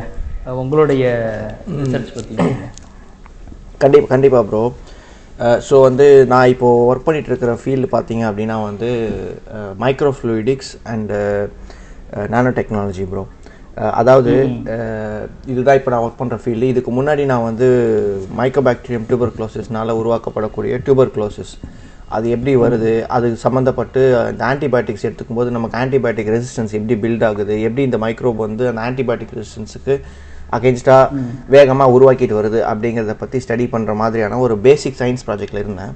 ஃபண்டமெண்டல் ரிசர்ச் அப்படின்னு சொல்லுவாங்க. அதாவது அடிப்படை ஆராய்ச்சி அப்படின்னு சொல்லுவாங்க. இப்போ நம்ம வந்து மொபைல்லாம் யூஸ் பண்ணுறோம் மொபைலில் வந்து ஆப்பெல்லாம் இருக்குது. அப்புறம் மொபைல் உள்ள ஹார்ட்வேர்லாம் இருக்குது. ரேமு கீமு அப்புறம் வந்து கோரு அது இதுன்னு ப்ராசஸரு அது இது நிறைய இருக்குது. ஸோ இதெல்லாமே வந்து அப்ளிகேஷன் ரிசர்ச் ஆனால் வந்து ஃபண்டமெண்டல் ரிசர்ச் அப்படிங்கிறது வந்து அந்த ரேமையே உருவாக்குறது. அந்த ரேமை எப்படி இன்னும் வேகமாக்குறது? அந்த ப்ராசஸர் இன்னும் எப்படி வேகமாக்குறது? அதுல என்ன மாதிரியான இன்ஜினியரிங் ஆஸ்பெக்ட்லாம் எடுத்துட்டு வரலாம் அப்படின்னு ஆராய்ச்சி பண்றது ஃபண்டமெண்டல் ஆராய்ச்சின்னு சொல்லுவாங்க. ஸோ ஸோ வந்து நான் வந்து ஃபண்டமெண்டல் ஆராய்ச்சியில் இருந்தேன். அந்த ஒரு ரெண்டு மூணு மூணு வருஷம் பிஹெச்டி படிக்கும்போது. ஸோ அதில் வந்து எனக்கு ரொம்ப இன்ட்ரெஸ்ட் இருந்துச்சு. ஆனால் வந்து இன்றைய காலகட்டத்துக்கு நான் ப கண்டுபிடிக்கிறது எதுவுமே வேகமாக வெளியில் வராது. வேகமாக மக்களுக்கு பயன்பட வராது அப்படின்னு நினச்சி நான் என்ன பண்ணேன்? சரி நம்ம கொஞ்சம் அப்ளிகேஷன் ரிசர்ச் போகலாம் அப்படின்னு சொல்லிட்டு microfluidics and microfluidics and nano டெக்னாலஜியில் என்னோட ஆராய்ச்சியை தொடங்கினேன் இங்கே மெகில்ல ஸோ இப்போ நான் என்ன ஃபீல்டில் ஒர்க் பண்ணுறேன் அப்படின்னா நம்ம இப்போ குவாண்டம் கம்ப்யூட்டிங் கேள்விப்பட்டிருப்போம். அதே மாதிரி எலக்ட்ரானிக் கம்ப்யூட்டிங் கேள்விப்பட்டிருப்போம். இது ரெண்டுமே வந்து நிறைய நமக்கு தெரியும். நிறைய பேர் பயன்படுத்திட்டு இருக்கிறாங்க. குவாண்டம் கம்ப்யூட்டிங் இப்போ வந்து அடுத்த பெரிய ஃபீல்டாக வந்துட்டு இருக்கு இது தவிர்த்து இன்னொரு மூணாவது வகையிலான கம்ப்யூட்டிங் இருக்கு. அதுதான் வந்து பயாலஜிக்கல் கம்ப்யூட்டிங் சரியா? பயாலஜிக்கல் கம்ப்யூட்டிங் அப்படின்னா இப்போ நீங்கள் நானும் எல்லாருமே வந்து கம்ப்யூட் பண்ணிகிட்டே இருக்கோம் நம்ம மைண்டில் இப்போ நம்ம ஒரு பால் போடுறோம் கேட்ச் பிடிக்க போகிறோம் அந்த பாலை அப்படிங்கும்போது நம்ம மைண்ட் வந்து ரொம்ப வேகமாக வந்து அந்த எந்த எந்த ஆங்கிள் நம்ம கையை எடுத்துகிட்டு போகணும் எப்போ நிறுத்தணும் எப்போ கையை வந்து பின்னாடி இழுக்கணும் அப்படின்னு சொல்லி எல்லாத்தையுமே நம்ம மைண்ட் வந்து ரொம்ப வேகமாக கால்குலேட் பண்ணி கணிச்சு கரெக்டாக அந்த பாலை பிடிக்கும். நம்ம நடந்து போயிட்டு இருக்கோம் நடக்கும்போது நம்ம கால் பார்த்தீங்கன்னா வந்து கரெக்டாக அந்த பூமி வரும்போது நிற்குது அப்புறம் மறுபடியும் நடக்கணும் போது பூமியிலேருந்து எழுஞ்சிக்குது. கரெக்டாக அட்ஜஸ்ட் பண்ணுது. கால் ஏனா கொண்டா ஏனா ஏனா தானாலாம் போக மாட்டேங்குது கால். அது காரணம் என்ன அப்படின்னா வந்து நம்மளுடைய மூளை வந்து வேகமாக நியூரான்ஸ் எல்லாம் ஃபயர் பண்ணி எல்லாம் வேக வேகமாக பண்ணி நமக்கு நம்மளுடைய மசில்ஸை வந்து கரெக்டாக இயங்க வைக்கிட்டு வச்சிட்டு இருக்கு ஸோ இந்த மாதிரியான ஒரு விஷயத்த வந்து பயாலஜிக்கல் கம்ப்யூட்டிங் அப்படின்னு சொல்லுவாங்க. ஸோ இப்போ நான் வந்து என்ன பண்ணிட்டு இருக்கேன் அப்படின்னா கம்ப்யூட்டர்ஸை வந்து இன்னும் வேகமாக எப்படி பயாலஜிக்கல் கம்ப்யூட்டிங் யூஸ் பண்ணி செயல்படுத்துறது அப்படிங்கிற மாதிரியான ஒரு ஆராய்ச்சியில் இருக்கிறேன்.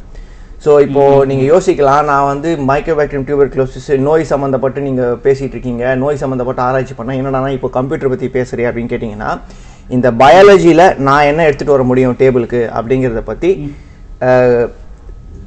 இன்புட் கொடுக்குற மாதிரி என்னுடைய ஆராய்ச்சி இப்போ நகர்ந்து போயிட்டுருக்கு. இது வந்து நான் பண்ணிகிட்டு இருக்கக்கூடிய முதல் செட் ஆஃப் ஆராய்ச்சி. முதல் ஒரு ஒரு என்னோடய ஆராய்ச்சியில் ஒரு பகுதி இது. பயாலஜிக்கல் கம்ப்யூட்டிங் கம்ப்யூட்டரை வந்து இன்னும் வேகமாக எப்படி செயல்படுத்துறது பயாலஜி யூஸ் பண்ணி அப்படின்னு சொல்லிட்டு யோசிக்கிறது. இது பேர் வந்து பேரலல் கம்ப்யூட்டிங் அப்படின்னு சொல்லுவாங்க. பேரலல் கம்ப்யூட்டிங்னா இப்போ வந்து நீங்கள் வந்து ஒரு ஒரு ஒரு ஒரு மேஸ் நான் ஒரு ஒரு ப்ராப்ளம் உங்களுக்கு நான் கொடுக்குறேன். சரியா? ஒரு இப்போ நான் என்ன சொல்கிறேன்னா ஒன்று ரெண்டு மூணு நாலு இந்த இந்த நாலு நம்பரையும் நீ ஆ நீங்கள் மொழி நீங்கள் இந்த நாலு நம்பரையும் ஆட் பண்ணுங்க மொழி. என்னென்ன காம்பினேஷன்லாம் வருதுன்னு சொல்லுங்கள் அப்படின்னு நான் உங்ககிட்ட கேட்டேன்னா நீங்கள் என்ன பண்ணுவீங்க?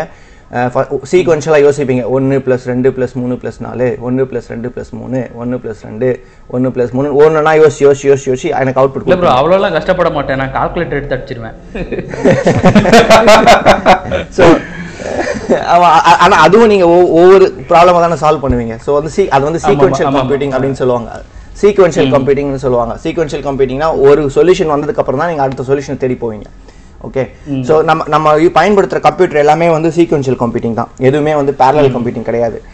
அதுவே வந்து நான் அந்த ப்ராப்ளத்தை வந்து பேரலாக ரன் பண்ணுறேன் பேரலானா என்ன பண்ணுறேன்னா ஒரே செட் ஆஃப் ப்ராப்ளமை வந்து பத்து கம்ப்யூட்டர் வச்சு ஒரே நேரத்தில் சால்வ் பண்ணுறேன் அப்படின்னும் போது எனக்கு அவுட்புட் வேகமாக கிடைக்கும். சரியா?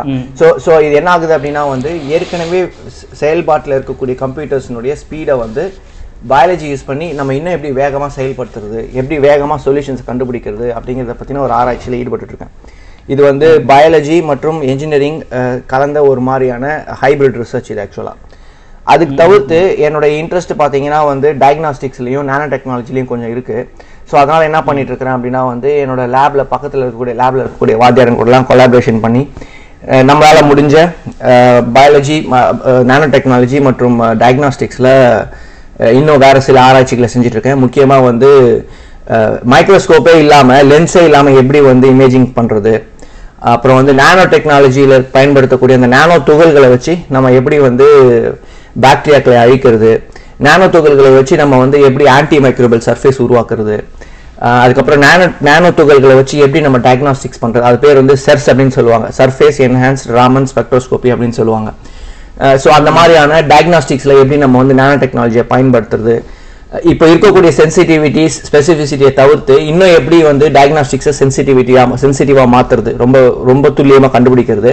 அதே மாதிரி எப்படி ஒரே ஒரே டயக்னாசிஸில் எப்படி ஒரு பத்து நோய்க்கான டயக்னாசிஸ் பண்ணுறது அப்படிங்கிற மாதிரியான ஏரியாவில் நான் வந்து இப்போ என்னோட ஆராய்ச்சியை மேற்கொண்டு வந்துட்டு இருக்கிறேன் ப்ரோ ஸோ வந்து நிர்மல் வந்து பார்த்தீங்கன்னா ஒரே ஃபீல்டில் பயங்கரமான நாலேஜ் இருக்கு எனக்கு வந்து பல ஃபீல்டில் ஓரளவுக்கு நாலேஜ் இருக்கும். ஸோ இதுதான் வந்து என்னுடைய area of interest field of research இப்போ வரும் இன்னைக்கு நிலைமையில். ம் okay bro super bro super பார்த்தீங்கன்னா ரிசர்ச் அப்படின்னு சொல்கிறதுக்கும் இன்வென்ஷனுக்கும் ஒரு ஒரு என்ன டிஃப்ரெண்ட் அப்படின்னு அப்படியே ஒரு சின்ன எக்ஸ்பிளைன் பண்ணிட்டீங்கன்னா நல்லாயிருக்கும். ஓகே ப்ரோ இன்வென்ஷனும் ரிசர்ச் அதாவது um, ஆக்சுவலாக ரீசர்ச் வந்து நம்ம செய்கிற ஆய்வு. அது it can lead to either discovery or and invention டிஸ்கவரின்னா already existing phenomenon இல்லை எக்ஸிஸ்டிங் இது இருக்குது அப்படின்னா அதை வந்து நம்ம கண்டுபிடிக்கிறது மெஜாரிட்டி ஆஃப் த டைம் வந்து நம்ம வந்து பயாலஜியில் பார்த்தீங்கன்னா வந்து டிஸ்கவரி தான் நடக்கும். சரிங்களா? இன்வென்ஷனும் நடக்கும். இல்லைன்னு சொல்லலை. ஆனால் இன்வென்ஷன்ன்றது சம்திங் பிராண்ட் நியூ இருக்கிறது இது இது வரைக்கும் இல்லாத ஒன்றை நம்ம புதுசாக கண்டுபிடிச்சிருக்கோம் அப்படின்றது. ஃபார் எக்ஸாம்பிள் முக்கியமாக இன்வென்ஷன் நீங்கள் பார்த்தீங்கன்னா will lead to innovation as well. என்னென்னா design R and D research and development மூலமாக ஒரு ப்ராடக்டே கூட அது ஃப்யூச்சரில் வழிவகுக்கக்கூடும். ஸோ இன் எனி கேஸ் நம்ம வந்து ரிப்பீட்டட் ரிப்பீட்டடாக வந்து கன்சிஸ்டண்ட்டாக ஒரு ஃபீல்டில் ரிசர்ச் செய்வதன் மூலம் அதன் விளைவாக நமக்கு ஒரு டிஸ்கவரியோ இல்லை ஒரு இன்வென்ஷனோ நடக்கக்கூடும். அப்புறமா அதன் விளைவாக ஃபர்தராக வந்து நம்ம அதை எப்படி மார்க்கெட்க்கு எடுத்துகிட்டு வரலாம் அப்படின்ற அந்த டெவலப்மெண்ட்டில் தான் நம்மளோட இன்னோவேஷனே இருக்குது. ஃபார் எக்ஸாம்பிள் ஒரு குயிக்காக எக்ஸாம்பிள் சொல்லணும் அப்படின்னு பார்த்தீங்கன்னா இப்போ ரைட் பிரதர்ஸ் வந்து இன்வென்டட் இது. Flight. What is this flight exactly Uh, it's an invention inventions needs lot of design research and development pro- process அதுதான் அதுக்கப்புறம் நீங்கள் வந்து காப்புரிமை வாங்கி eh, அதை வந்து மார்க்கெட்டுக்கு எடுத்துன்னு வரல அதுக்கப்புறம் பின்னாடி வரக்கூடிய ப்ராசஸ் அதான் ப்ரோ ம் ஸோ ஓகே ப்ரோ இதை So, எப்படி actually சொல்லலாம் இது- உங்களால? ஆ, சொல்லுங்க இப்போ ப்ரோ சொல்லுங்க. ஓகே.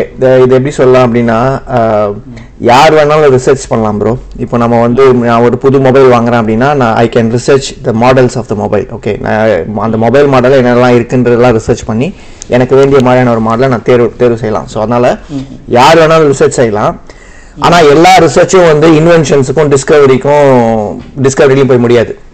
ஓகேவா இன்வென்ஷன் அப்படின்றது நான் நிர்மல் சொன்ன மாதிரியே இல்லாத ஒரு விஷயத்தை கண்டுபிடிக்கிறது இன்வென்ஷன் இப்போ உதாரணத்துக்கு ஒரு மொபைல் ஃபோன் அப்படின்னா அந்த மொபைல் ஃபோன் இல்லை புது மாடல் அது இல்லை அதை நம்ம புதுசாக கண்டுபிடிக்கிறோம்.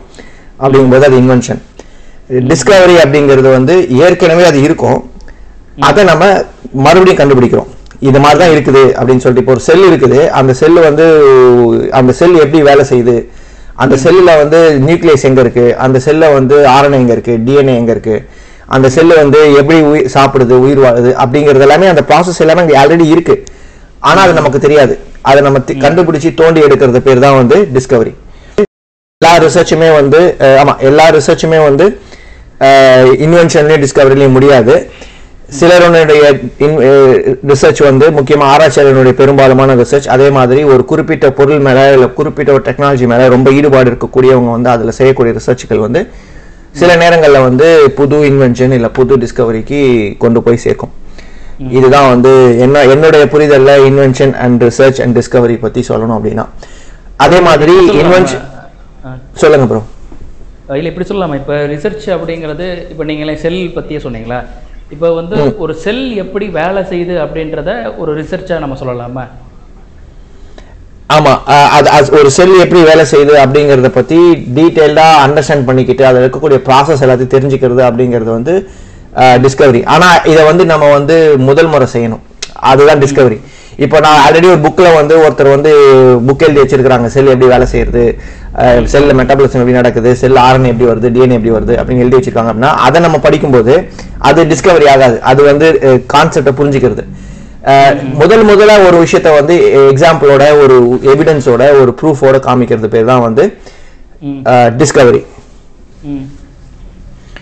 ஸோ இதுதான் bro discovery invention and research ம் சரி ஓகே இப்போ இந்த குயிக்கா சொல்லுங்க சொல்லுங்க ப்ரோ சொல்லுங்கண்ணா சொல்லுங்கண்ணா. இந்த ஊர்லலாம் பார்த்தீங்கன்னா என்ன சொல்லுவாங்கன்னா I am trying to research on on new mobile phones அப்படின்னு சொல்லுவாங்க. I am trying to research on global warming அப்படின்னுவாங்க. அப்பனா அவங்க வந்து ஏதோ ஒரு லேப்ல எல்லாம் போய் இல்ல வந்து ஏதோ ஒன்று பண்ணி ஆராய்ச்சிலாம் பண்றாங்கன்னு அர்த்தம் கிடையாது. ஆல்ரெடி இருக்கிற இன்ஃபர்மேஷனை வந்து அவங்க வந்து தேடி கண்டுபிடிக்கிறாங்க. எனக்கு வேண்டிய இன்ஃபர்மேஷன் எது? எனக்கு தெரிஞ்சுக்க வேண்டிய இன்ஃபர்மேஷன் எது? அப்படின்னு சொல்லிட்டு. ஸோ இன்ஃபர்மேஷன் சர்ச் கூட வந்து சில நேரத்துல ரிசர்ச்னு சொல்லுவாங்க. அதனால தான் நான் என்ன சொன்னேன் அப்படின்னா எல்லாருமே வந்து ரிசர்ச் பண்ண முடியும்.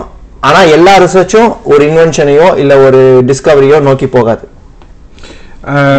குயிக்காக சொல்லணும்னா ப்ரோ இப்போ அண்ணன் சொன்னதே நம்ம ஆட் பண்ணணும் அப்படின்னா நானே நானே இல்லை யாராக இருந்தாலும் ஏதாவது ஒரு நம்ம கேட்ஜெட் வாங்குறோம் இல்லை ஏதாவது ஒரு டிவி வாங்குறோம் இல்லை வந்து நான் முக்கியமாக வந்து எனக்கு மியூசிக் வந்து குவாலிட்டியாக ரொம்ப கேட்கணுன்ட்டு ரொம்ப ஆசைப்பட்டு நான் நல்ல ஐஃபை ஸ்பீக்கர்ஸ் இது மாதிரிலாம் ரொம்ப இன்ட்ரெஸ்ட் அப்போ வந்து நான் வந்து இந்த ரிசர்ச் பண்ணுவேன். என்ன ரிசர்ச் பண்ணுவேன்னா இவர் சொல்கிற மாதிரி ஒரு பர்டிகுலர் ப்ராடக்ட்டு எத்தனை பேர் வந்து அது விரும்பியிருக்கிறாங்க இந்த ரிவ்யூஸ் படிப்பேன் எத்தனை ஸ்டார்ஸ் வாங்கியிருக்குது அதுக்கான ஸ்பெசிஃபிகேஷன் என்ன? இப்போ நம்ம ஒரு ஆக்சுவலாக நம்ம ஒரு வீடு வாங்குறோம் இல்லை ஒரு மன வீட்டு மனம் வாங்குறோம்னாலும் அந்த மார்க்கெட் அனாலிசிஸ் பண்ணுற பற்றி அது மார்க்கெட் ரிசர்ச் கூட சொல்லலாம். ஸோ ரிசர்ச் வந்து சொன்ன மாதிரி ஆய்வு. ஸோ பேசிக்லி அது நம்ம நிறைய டே டு டே லைஃப்பில் நம்ம நிறைய செஞ்சுட்டு தான் வரோம். நம்ம போயிட்டு ஒரு மார்க்கெட் சூப்பர் மார்க்கெட்டில் எதனா ஒரு பொருள் வாங்கும்போது கூட ஒரு நாலு ப்ராடக்ட்டை வந்து ஆய்வு செஞ்சு தான் நம்ம ஒரு டெசிஷன் எடுத்து வாங்குறோம். சிம்பிளாக ஆமாம் ஓகே ப்ரோ இப்போ நீங்கள் சொல்கிறதுலேருந்து ஆக்சுவலாக நான் என்ன புரிஞ்சுக்கிறேன் அப்படின்னா ரிசர்ச் அப்படின்றது வந்து யார் வேணாலும் பண்ணலாம். அதை அதுக்கு வந்துட்டு ஒரு பெரிய குவாலிஃபிகேஷன் தேவையில்லை அப்படிங்கிறதும் ரிசர்ச்சுங்கிறது நம்ம வேரியஸ் டேட்டாவை கலெக்ட் பண்ணி அதுலேருந்து ஒரு முடிவுக்கு வரதை கூட ஒரு ரிசர்ச் சொல்லலாங்கிறீங்க இல்லையா? எக்ஸாக்ட்லி எக்ஸாக்ட்லி ம். ஆனால் இன்வென்ஷன் அப்படின்றது அஹ், நாம கண்டுபிடிச்ச டேட்டாஸ் வச்சு ஒரு இது வரைக்கும் அப்படி ஒரு சிஸ்டமே இருந்திருக்கா அதை புதுசாக நான் உருவாக்கியிருக்கேன் அப்படின்னா அதை வந்து நம்ம இன்வென்ஷன் அப்படின்னு சொல்கிறோம் இல்லையா? எக்ஸாக்ட்லி இன்வென்ஷனில் வந்து நமக்கு டிசைன் வரும். அப்புறம் அந்த ப்ராட் ப்ரோட்டோடைப் வரும். அந்த ப்ரோட்டோடைப் வந்து ஒர்க்கிங் மாடலாக இருக்கணும். அதுக்கப்புறம் அது வந்து இன்னோவேஷன்ற ஒரு அடிப்படையில் மார்க்கெட்டுக்கு வரும். அதுதான் ஒரு இன்வென்ஷன் வேற டிஸ்கவரி வந்து டிஸ்கவரி வந்து ஃபஸ்ட் டைமாக ஒரு டிஃபைன் பண்ணுறது ஒரு டிஸ்கவரி. ஐயப்ப ப்ரோ நீங்கள் சொல்லுங்கள் ஒரு ரிசர்ச் பேப்பரை வந்து எப்படி பப்ளிஷ் பண்ணுறது அதை பற்றி நீங்கள் சொல்லுங்கள் ஓகே இப்போ வந்து ரிசர்ச் பேப்பர் அப்படின்னு ரிசர்ச் பேப்பர்னா என்னன்னு சொல்லிருங்க. ரிசர்ச் பேப்பர்னா என்னன்னு சொல்லிருங்க. நிறைய பேர் அதுவும் தெரியாது.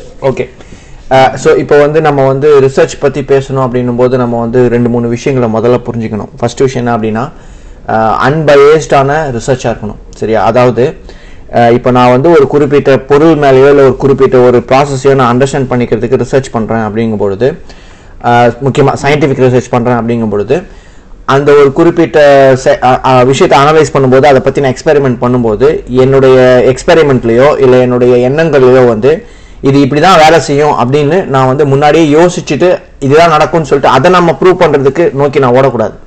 புரியுதா? ஸோ இப்போ எப்படின்னா உ- உதாரணத்துக்கு வந்து நம்ம ஒரு எக்ஸாம்பிள் சொல்லணும் அப்படின்னா வந்து நம்ம வந்து த- தயிர் தயிர் செய்கிறோம் இல்லையா வீட்டில் புற விடுவோம் இல்லையா? ஸோ பால் இருக்கும். அதுல வந்து நம்ம கொஞ்சம் புற புறமோடு ஊற்றுவோம் இல்லைன்னா வந்து கொஞ்சம் தயிர் ஏற்கனவே இருக்கிற தயிர் கொஞ்சம் ஊற்றுவோம் ஸோ ஊற்றும் போது என்ன ஆகும்னா அது அடுத்த நாள் வந்து உங்களுக்கு தயிராக மாறிடும் அது ஃபுல்லாக பால் வந்து ஃபர்மெண்ட் ஆகி அது வந்து தயிராக மாறிடும். அதுக்கு வந்து லாக்டோபேசிலஸ் அப்படிங்கிற ஒரு பாக்டீரியா வந்து அது பாலில் இருக்கக்கூடிய ஒரு சாரி தயிரில் இருக்கக்கூடிய ஒரு பாக்டீரியா வந்து அதுக்கு பயன்படுது.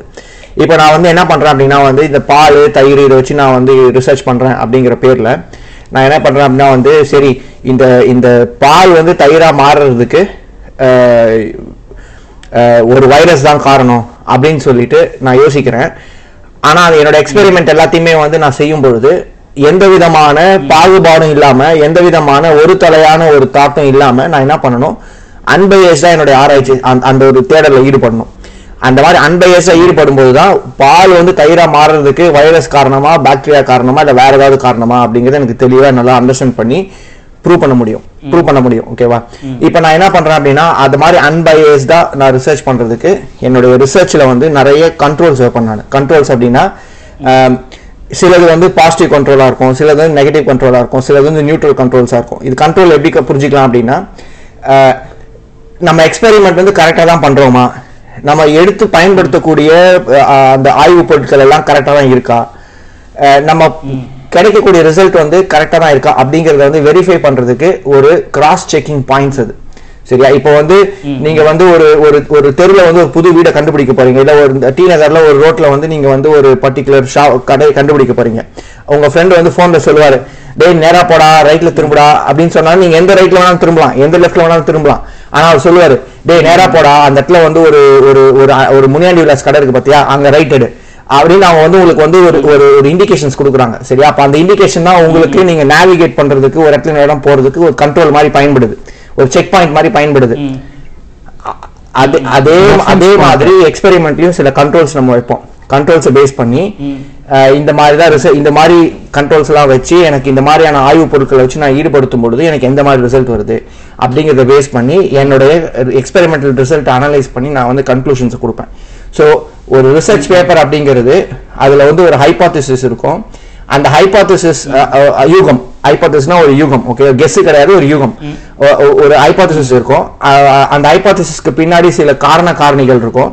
அந்த காரண காரணிகள் தான் அந்த ஹைபாத்திசிஸ்க்கு காரணமா முக்கியமான விஷயங்களா அப்படிங்கறத நான் வந்து அனலைஸ் பண்றதுக்கு தெரிஞ்சுக்கிறதுக்கு மேற்கண் மேற்கொண்டு சில எக்ஸ்பெரிமெண்ட் செஞ்சு அந்த எக்ஸ்பெரிமெண்ட்டின் முடிவுகளை தொகுத்து நான் இந்த மாதிரி ஹைபாத்திசிஸ் பண்ணேன் அதுக்கு இந்த மாதிரி எக்ஸ்பெரிமெண்ட் பண்ணேன் இந்த மாதிரி பண்ணும்போது எனக்கு இந்த மாதிரிலாம் ரிசல்ட் வந்துச்சு. இந்த ரிசல்ட்டை பேஸ் பண்ணி நான் அனலைஸ் பண்ணி பார்க்கும்போது இந்த ஒரு விஷயம் இப்படிதான் நடக்குது அப்படின்னு நான் என்னால் ஊர்ஜிதமாக சொல்ல முடியும் அப்படின்னு நீங்கள் வந்து கன்க்ளூஷன் கொடுப்பீங்க. ஸோ இந்த முழு ப்ராசஸ் பேர் தான் வந்து ரிசர்ச் இதை முழுசையும் நீங்க வந்து எழுத்து வடிவில் மாத்துறது தான் ரிசர்ச் பேப்பர் ஓகேவா ஸோ இந்த ஒரு விஷயத்தை வந்து ஆராய்ச்சியாளர்கள் தொடர்ந்து அவங்களுடைய ஆராய்ச்சி லைஃப்ல ஆராய்ச்சி வாழ்க்கையில செஞ்சுட்டே வந்துட்டு இருப்பாங்க. அவங்க எந்த ஒரு கொஸ்டின் எடுத்தாலும் எந்த ஒரு ப்ராப்ளம் எடுத்தாலும் இப்போ உதாரணத்துக்கு நிர்மல் வந்து அல்சைமர் பத்தி பேசும்போது alpha beta alpha alpha beta plaques அப்புறம் வந்து அமைலாட் அமைலாட் பிளேக்ஸ் அப்புறம் அது பத்திலாம் நிறைய சொன்னார். ஸோ அது எல்லாருமே வந்து ஒருத்தர் அவ- அதை பத்தி ஒருத்தர் ஆராய்ச்சி பண்ணும்போது என்ன பண்ணுவாங்க அப்படின்னா மூளையில் மூளையில வந்து அல்சைமர்ஸ் வர்றதுக்கு காரணம் வந்து இந்த அமைலாட் பிளேக் தானா? அப்படிங்கிற ஒரு கொஸ்டினை வந்து வச்சுக்கிட்டு அதுக்கு வேண்டிய எக்ஸ்பெரிமெண்டல் ப்ரூஃப் எல்லாத்தையும் ஒன்றன் பின் ஒன்றாக சேகரிக்க ஆரம்பிப்பாங்க. அது எல்லாத்தையும் சேகரித்து இவ்வளோ விஷயம் நான் பண்ணியிருக்கிறேன் இது எல்லாத்தையும் வச்சு பார்க்கும்போது எனக்கு இதுதான் ரிசல்ட்டுன்னு தோணுது. ஸோ இதுதான் காரணமாக இருக்கும்னு தோணுது அப்படின்ற மாதிரி அவங்க சொல்லுவாங்க. ஸோ இப்போ வந்து அது வந்து ஒரு அது வந்து ஒரு ரிசர்ச் இப்போ வந்து அந்த மாதிரி ஒருத்தர் மட்டும் ரிசர்ச் பண்ணவரா? கிடையாது. உலகத்துல அதே மாதிரி அதே கான்செப்ட்ல அதே டாபிக்ல ஆயிரக்கணக்கான பேர் பண்ண வாய்ப்பு இருக்கு. அந்த டாபிக்ல ரிசர்ச் பண்ண வாய்ப்பு இருக்கு. அப்ப அவங்க என்ன பண்ணுவாங்க? இவர் இப்படி யோசிச்சிருக்காரு. அஹ் ஆனா நான் இப்படி யோசிக்கிறேன். ஸோ நம்ம ரெண்டு பேரும் யோசிக்கிறது ஒண்ணா இருக்கா இல்லையான்ற செக் பண்றதுக்கு அதுக்கேற்ற மாதிரி அவர்களுடைய ஆய்வுகளை வந்து நகர்த்திட்டே போவாங்க. அப்போ பண்ணும்போது என்ன ஆகும் அப்படின்னா நீங்க ஆரம்பத்துல இருந்து ஒரு முடிவுக்கு வரும்பொழுது ஒரு நூறு பேர் ஒர்க் பண்ணியிருப்பாங்க அந்த ஃபீல்டில் அந்த ஃபீல்டில் ஒர்க் பண்ண நூறு பேரில் வந்து ஒரு எழுபது எழுபது பேர் என்ன சொல்லுவாங்கன்னா நான் இந்த சயின்டிஸ்ட் சொல்கிறத நான் ஒத்துக்கிறேன். இவர் சொன்ன மாதிரியே தான் எங்களுக்கு நடக்குது. ஆனால் வந்து கொஞ்சம் டிவேட் ஆகுது. இல்லை கொஞ்சம் வந்து பிரிஞ்சு போகுது. இதுக்கு இன்னொரு காரணமும் இருக்குது அப்படின்னு சொல்லி நிறைய காரணங்கள் எல்லாத்தையும் ஆட் பண்ணினே வருவாங்க. அப்படி ஆட் பண்ண ஆட் பண்ண ஆட் பண்ண உங்களுக்கு வந்து ஒரு ஒரு பெரிய விஷயமாக மாறுறது தான் வந்து அந்த ரிசர்ச் ஃபீல்டு அந்த ரிசர்ச் ஃபீல்டில் இது எப்படி நடக்குது அப்படிங்கிறத பற்றின ஒரு முழு பிக்சர் உங்களுக்கு கிடைக்கும். ஸோ அந்த மாதிரி ஒவ்வொரு சின்ன சின்ன கொஷனுக்கு நம்ம ஆன்சர் பண்ணக்கூடிய அந்த சின்ன சின்ன எக்ஸ்பெரிமெண்ட்ஸும் அது மூலமாக கிடைக்கக்கூடிய ரிசல்ட்ஸும் தான் நாளடைவில் வந்து ஒரு மிகப்பெரிய ஒரு ரிசர்ச் ஃபீல்டாக மாறுது ஆக்சுவலாக ஸோ இதுதான் இதுதான் ரிசர்ச் இதுதான் ரிசர்ச் ப்ராசஸ் ப்ரோ முழுக்க முழுக்க சொன்னால் இதான் ரிசர்ச் ப்ராசஸ் ஸோ மேபி நாம வந்து நிர்மல் கிட்ட கேட்கலாம் ஒரு முறை என்ன நினைக்கிறார். நான் சொன்னது தவறு இருந்துச்சுன்னா அவர் அதை கரெக்ட் பண்ணி சொல்லுவார். சொல்லுங்கள் அப்படியே. அண்ணன் சொன்னது தான் process so in any case வந்து ரிசர்ச் வந்து நீங்கள் பார்த்தீங்க அப்படின்னாக்கா பப்ளிஷ் பண்ணுறதுக்கு நீங்கள் தேவையான ஆதாரங்கள் முதலாவது வேணும். அந்த ஆதாரங்கள் சேகரிப்பது எப்படின்னு அண்ணன் வந்து மிக அழகாக சொல்லி சொன்னாங்க. உங்களுக்கு அழகான கண்ட்ரோல்ஸ் இருக்கணும் வேலிடான கண்ட்ரோல்ஸ் இருக்கணும். ஃபார் எக்ஸாம்பிள் நான் அல்சைமஸ் டிசீஸில் ஒர்க் பண்ணுறேன் அப்படின்னா அல்சைமஸ் டிசீஸ் பிரெயினில் நான் வந்து மைக்ரோஸ்கோபி ஸ்லைட்ஸில் வந்து சில இமேஜ் மைக்ரோஸ்கோப் இமேஜஸ் காட்டுறேன் அப்படின்னா வெறுமனே அல்சைமஸ் டிசீஸோட இமேஜ் மட்டும் காட்டினா உங்களுக்கு எப்படி புரியும்? லுக் இப்போ வந்து ஒரு வண்டி பழுது அடைஞ்சிருக்கு அப்படின்னா நம்ம வந்து பழுஞ்சிருக்கு எப்படி வச்சு தெரியும்னா அது ஆல்ரெடி நல்லா ஓடினது நம்மளுக்கு தெரிஞ்சதுனால தானே அது பழுது அடைஞ்சிருக்குன்னு சொல்கிறோம் அது மாதிரி கண்ட்ரோல் வந்து பார்த்தீங்கன்னா நார்மல் பீப்புள் நார்மல் பீப்புளோட பிரெயின் செக்ஷன் வந்து நீங்கள் பக்கத்திலே இமேஜ் காட்டினா தான் அது கண்ட்ரோல் பக்கத்தில் இருக்குது. இது வந்து பழுது உள்ளது இது பழுது அடைந்தது பழுது சாரி இது பழுது இல்லாதது இது பழுது அடைந்தது அப்படின்னு சொல்கிறதுக்கு கம்பேரிசன் அனுப்ப அதான் ரெஃபரன்ஸ் பாயிண்ட்டு இந்த கண்ட்ரோல் எல்லாம் கரெக்டாக இருக்கணும். நீங்கள் ஆராய்ச்சி அழகாக செய்து முடித்த பிறகு இதை பப்ளிஷ் பண்ணுறதுக்கு வந்து நீங்கள் பார்த்தீங்கன்னாக்கா நிறைய ஜேர்னல்ஸ் இருக்குது. உங்களுடைய ஆராய்ச்சியோட படிக்கிறவங்க அதாவது ஆடியன்ஸ்னு சொல்லுவாங்க இது எந்த எவ்- எவர்களை போய் சேர் சேர வேண்டும் அப்படின்னு நீங்கள் நினைக்கிறீங்களோ அதற்கு நீங்கள் டார்கெட் பண்ணணும். அதுக்கு ஏற்ற போல நிறைய ஜேர்னல்ஸ் இருக்குது it can be multidisciplinary journals like இது நேச்சர் கம்யூனிகேஷனாக இருக்கலாம் இல்லை பிஎன்ஏஸாக இருக்கலாம். மல்டி டிசிப்ளினரினா ஃபிசிக்ஸு கெமிஸ்ட்ரி பயாலஜி எல்லாத்தையும் அங்கே பப்ளிஷ் பண்ணுவாங்க. சரிங்களா? இல்லை நான் வந்து ஸ்பெசிஃபிக்காக டார்கெட் பண்ணுறேன் எனக்கு வந்து நேச்சர் நியூரோ சயின்ஸ் இல்லை நியூரான் நேச்சர் நியூரோ சயின்ஸ் வந்து நியூ நியூரோ சயின்ஸ்க்கு மட்டுமே இருக்கக்கூடிய ஒரு இது. அப்புறம் நீங்கள் பார்த்தீங்கன்னா நியூரான் வந்து செல்லோட ப்ரெஸ் இது நியூரான்னு சொல்லிட்டு. இல்லைனா வந்து நியூரோ சயின்ஸ்க்கு நிறைய இன்னும் ஸ்பெஷாலிட்டி ஜேர்னல்ஸ் இருக்குது. அப்படியே டார்கெட் பண்ணலாம். ஸோ நீங்கள் எங்கே டார்கெட் ஆடியன்ஸை அங்கே நீங்கள் சப்மிட் பண்ண பிறகு ஆப்வியஸ்லி அதை ஃபாலோ பண்ணி நிறைய ப்ரொசீஜர்ஸு நிறைய ஃபாலோ அப் இது இருக்குது. அதுக்கப்புறம் உங்களோட பப்ளிஷ் பண்ணக்கூடிய உங்களுடைய ஆர்டிக்கலில் இருக்கிற என்னென்ன வேலிடான பாயிண்ட்ஸ் என்னென்ன இன்வேலிட் அது என்ன திருத்தம் வேண்டும் இல்லை இன்னும் தேவையான எக்ஸ்பெரிமெண்ட்ஸ் வேணுன்றதை சொல்லுவாங்க. ஸோ அதுக்கப்புறம் தான் உங்கள் ஆர்டிக்கல் பப்ளிஷ் ஆகும். இதுதான் வந்து ஃப்ரம் பெஞ்ச் டு ப்ரெஸ் அப்படின்னு சொல்லலாம். சொல்கிற ப்ராசஸ் வந்து பீர் ரிவ்யூ சொல்லுவாங்க அந்த ப்ராசஸ் சொல்கிறீங்களா அதாவது நம்ம பேப்பர் கொடுத்ததுக்கப்புறம் செக் பண்ணி பார்க்குறது. ஆமாம் அது எப்படி அது உங்களோட அந்த சேம் ஃபீல்ட்லேயே இருப்பாங்களா? இப்போ இது புது விஷயமா இருக்குன்னு வச்சுக்கோங்களேன். அதை எப்படி கிராஸ் ரெஃபர் பண்ணுவாங்க? இது கரெக்டாக இல்லையா அப்படின்றத? இது அதாவது இப்போ வந்து பார்த்தீங்கன்னா இப்போ அண்ணா வந்து இதுக்கு பெட்டரான ஆன்சர் சொல்ல முடியும். ஏன்னாக்கா அவரோட ஃபீல்டு வந்து ஃப்ரான்டியர் ஆக்சுவலாக ஃப்ரான்டியர் இந்த சென்ஸு அவர் வந்து ரொம்ப ரொம்ப ஒரு புதுமையான ஒரு ஃபீல்டில் ரிசர்ச் பண்ணுறாரு ஸோ அவருக்கு என்ன மாதிரியான ரிவ்யூவர்ஸ் இருப்பாங்கன்றது அவர் சொல்லுவார். அதுக்கு முன்னாடி என் சைட்லேருந்து நான் சொல்லணும் அப்படின்னு பார்த்தீங்கன்னா பெரும்பாலும் பெரும்பாலுமான விஷயத்தில் நீங்கள் பார்த்தீங்க அப்படின்னா இப்போ ஃபார் எக்ஸாம்பிள் நாங்கள் வந்து neuro inflammation neuro immunology related work பண்ணுறோம் இப்போ ஃபார் எக்ஸாம்பிள் மைக்ரோக்ளியா அதில் நாங்கள் ஒர்க் பண்ணுறோம் அப்படின்னா இப்போ let's say gene X is involved in uh, function Y involving microglia in Alzheimer's அப்படின்னா இப்போ மைக்ரோக்ளியாவும் அல்சைமரும் வந்து டூ மெயின் கீவேர்ட்ஸ் ஓகேங்களா? நீங்கள் அனுப்புன உங்களோட சயின்டிஃபிக் ஆர்டிக்கலை படித்து பார்த்து இது நல்லா இருக்கு ரொம்ப சயின்டிஃபிக்லி சவுண்டுன்னு சொல்கிறதுக்கு அல்சைமர்ஸ் டிசீஸ் ஃபீல்டில் எக்ஸ்பர்ட்டாக இருக்கணும் அவங்க. He or she can be good be a prominent researcher expert in that field ஓகேங்களா அல்சைமஸ் அல்சைமஸ் இதாகவும் இருக்கலாம் எக்ஸ்பர்ட்டாகவும் இருக்கலாம் மைக்ரோக்ளி எக்ஸ்பர்ட்டாகவும் இருக்கலாம். ஓகேவா நீங்கள் ஜீன் எக்ஸில் ரிசர்ச் பண்ணிக்கிறீங்க அப்புறம் ஃபங்க்ஷன் ஒயில் லெட்ஸ் ஃபங்க்ஷன் ஒயில் ரிசர்ச் பண்ணிக்கிங்க. இது ரெண்டுத்துலேயும் ரிலேட்டடான இன்னொரு ரிவ்யூவரும் அசைன் பண்ணலாம் அசைன் பண்ணாமல் போகலாம். But in any case at least two reviews இருப்பாங்க. பெரும்பாலும் வந்து மூணு ரிவ்யூஸ் இருப்பாங்க. இவங்க வந்து நீங்கள் அனுப்பின ஆர்டிக்கிள் சயின்டிஃபிக் ஆர்டிக்கிளோட ஃபஸ்ட்டு விகரஸ்னஸ் அதோட எவ்வளோ ஸ்ட்ராங்காக இருக்குது டேட்டாவோட அந்த விகரஸ் நேச்சரை வந்து இது பண்ணி பார்ப்பாங்க. அனாலிசிஸ் பண்ணி ஓகே நல்ல கண்ட்ரோல் இருக்குது எல்லாம் வேலை செய்திருக்குது அப்படின்னு சொல்லிட்டு அதில் இன்னும் எக்ஸ்ட்ராவாக எக்ஸ்பெரிமெண்ட் செய்யணும். இல்லை சில எக்ஸ்பெரிமெண்ட் வந்து எங்களுக்கு இது வந்து கொஞ்சம் டவுட்ஃபுல்லாக இருக்குது. இந்த டேட்டாவை நீங்கள் இது பண்ண முடியுமா? அனலைஸ் பண்ணுமா? திருப்பியும் இது பண்ண முடியுமான்னு சொல்லிட்டு சில கொஷின்லாம் கேட்பாங்க. சில எக்ஸ்பெரிமெண்ட்டும் எக்ஸ்ட்ராவாக செய்ய சொல்லுவாங்க.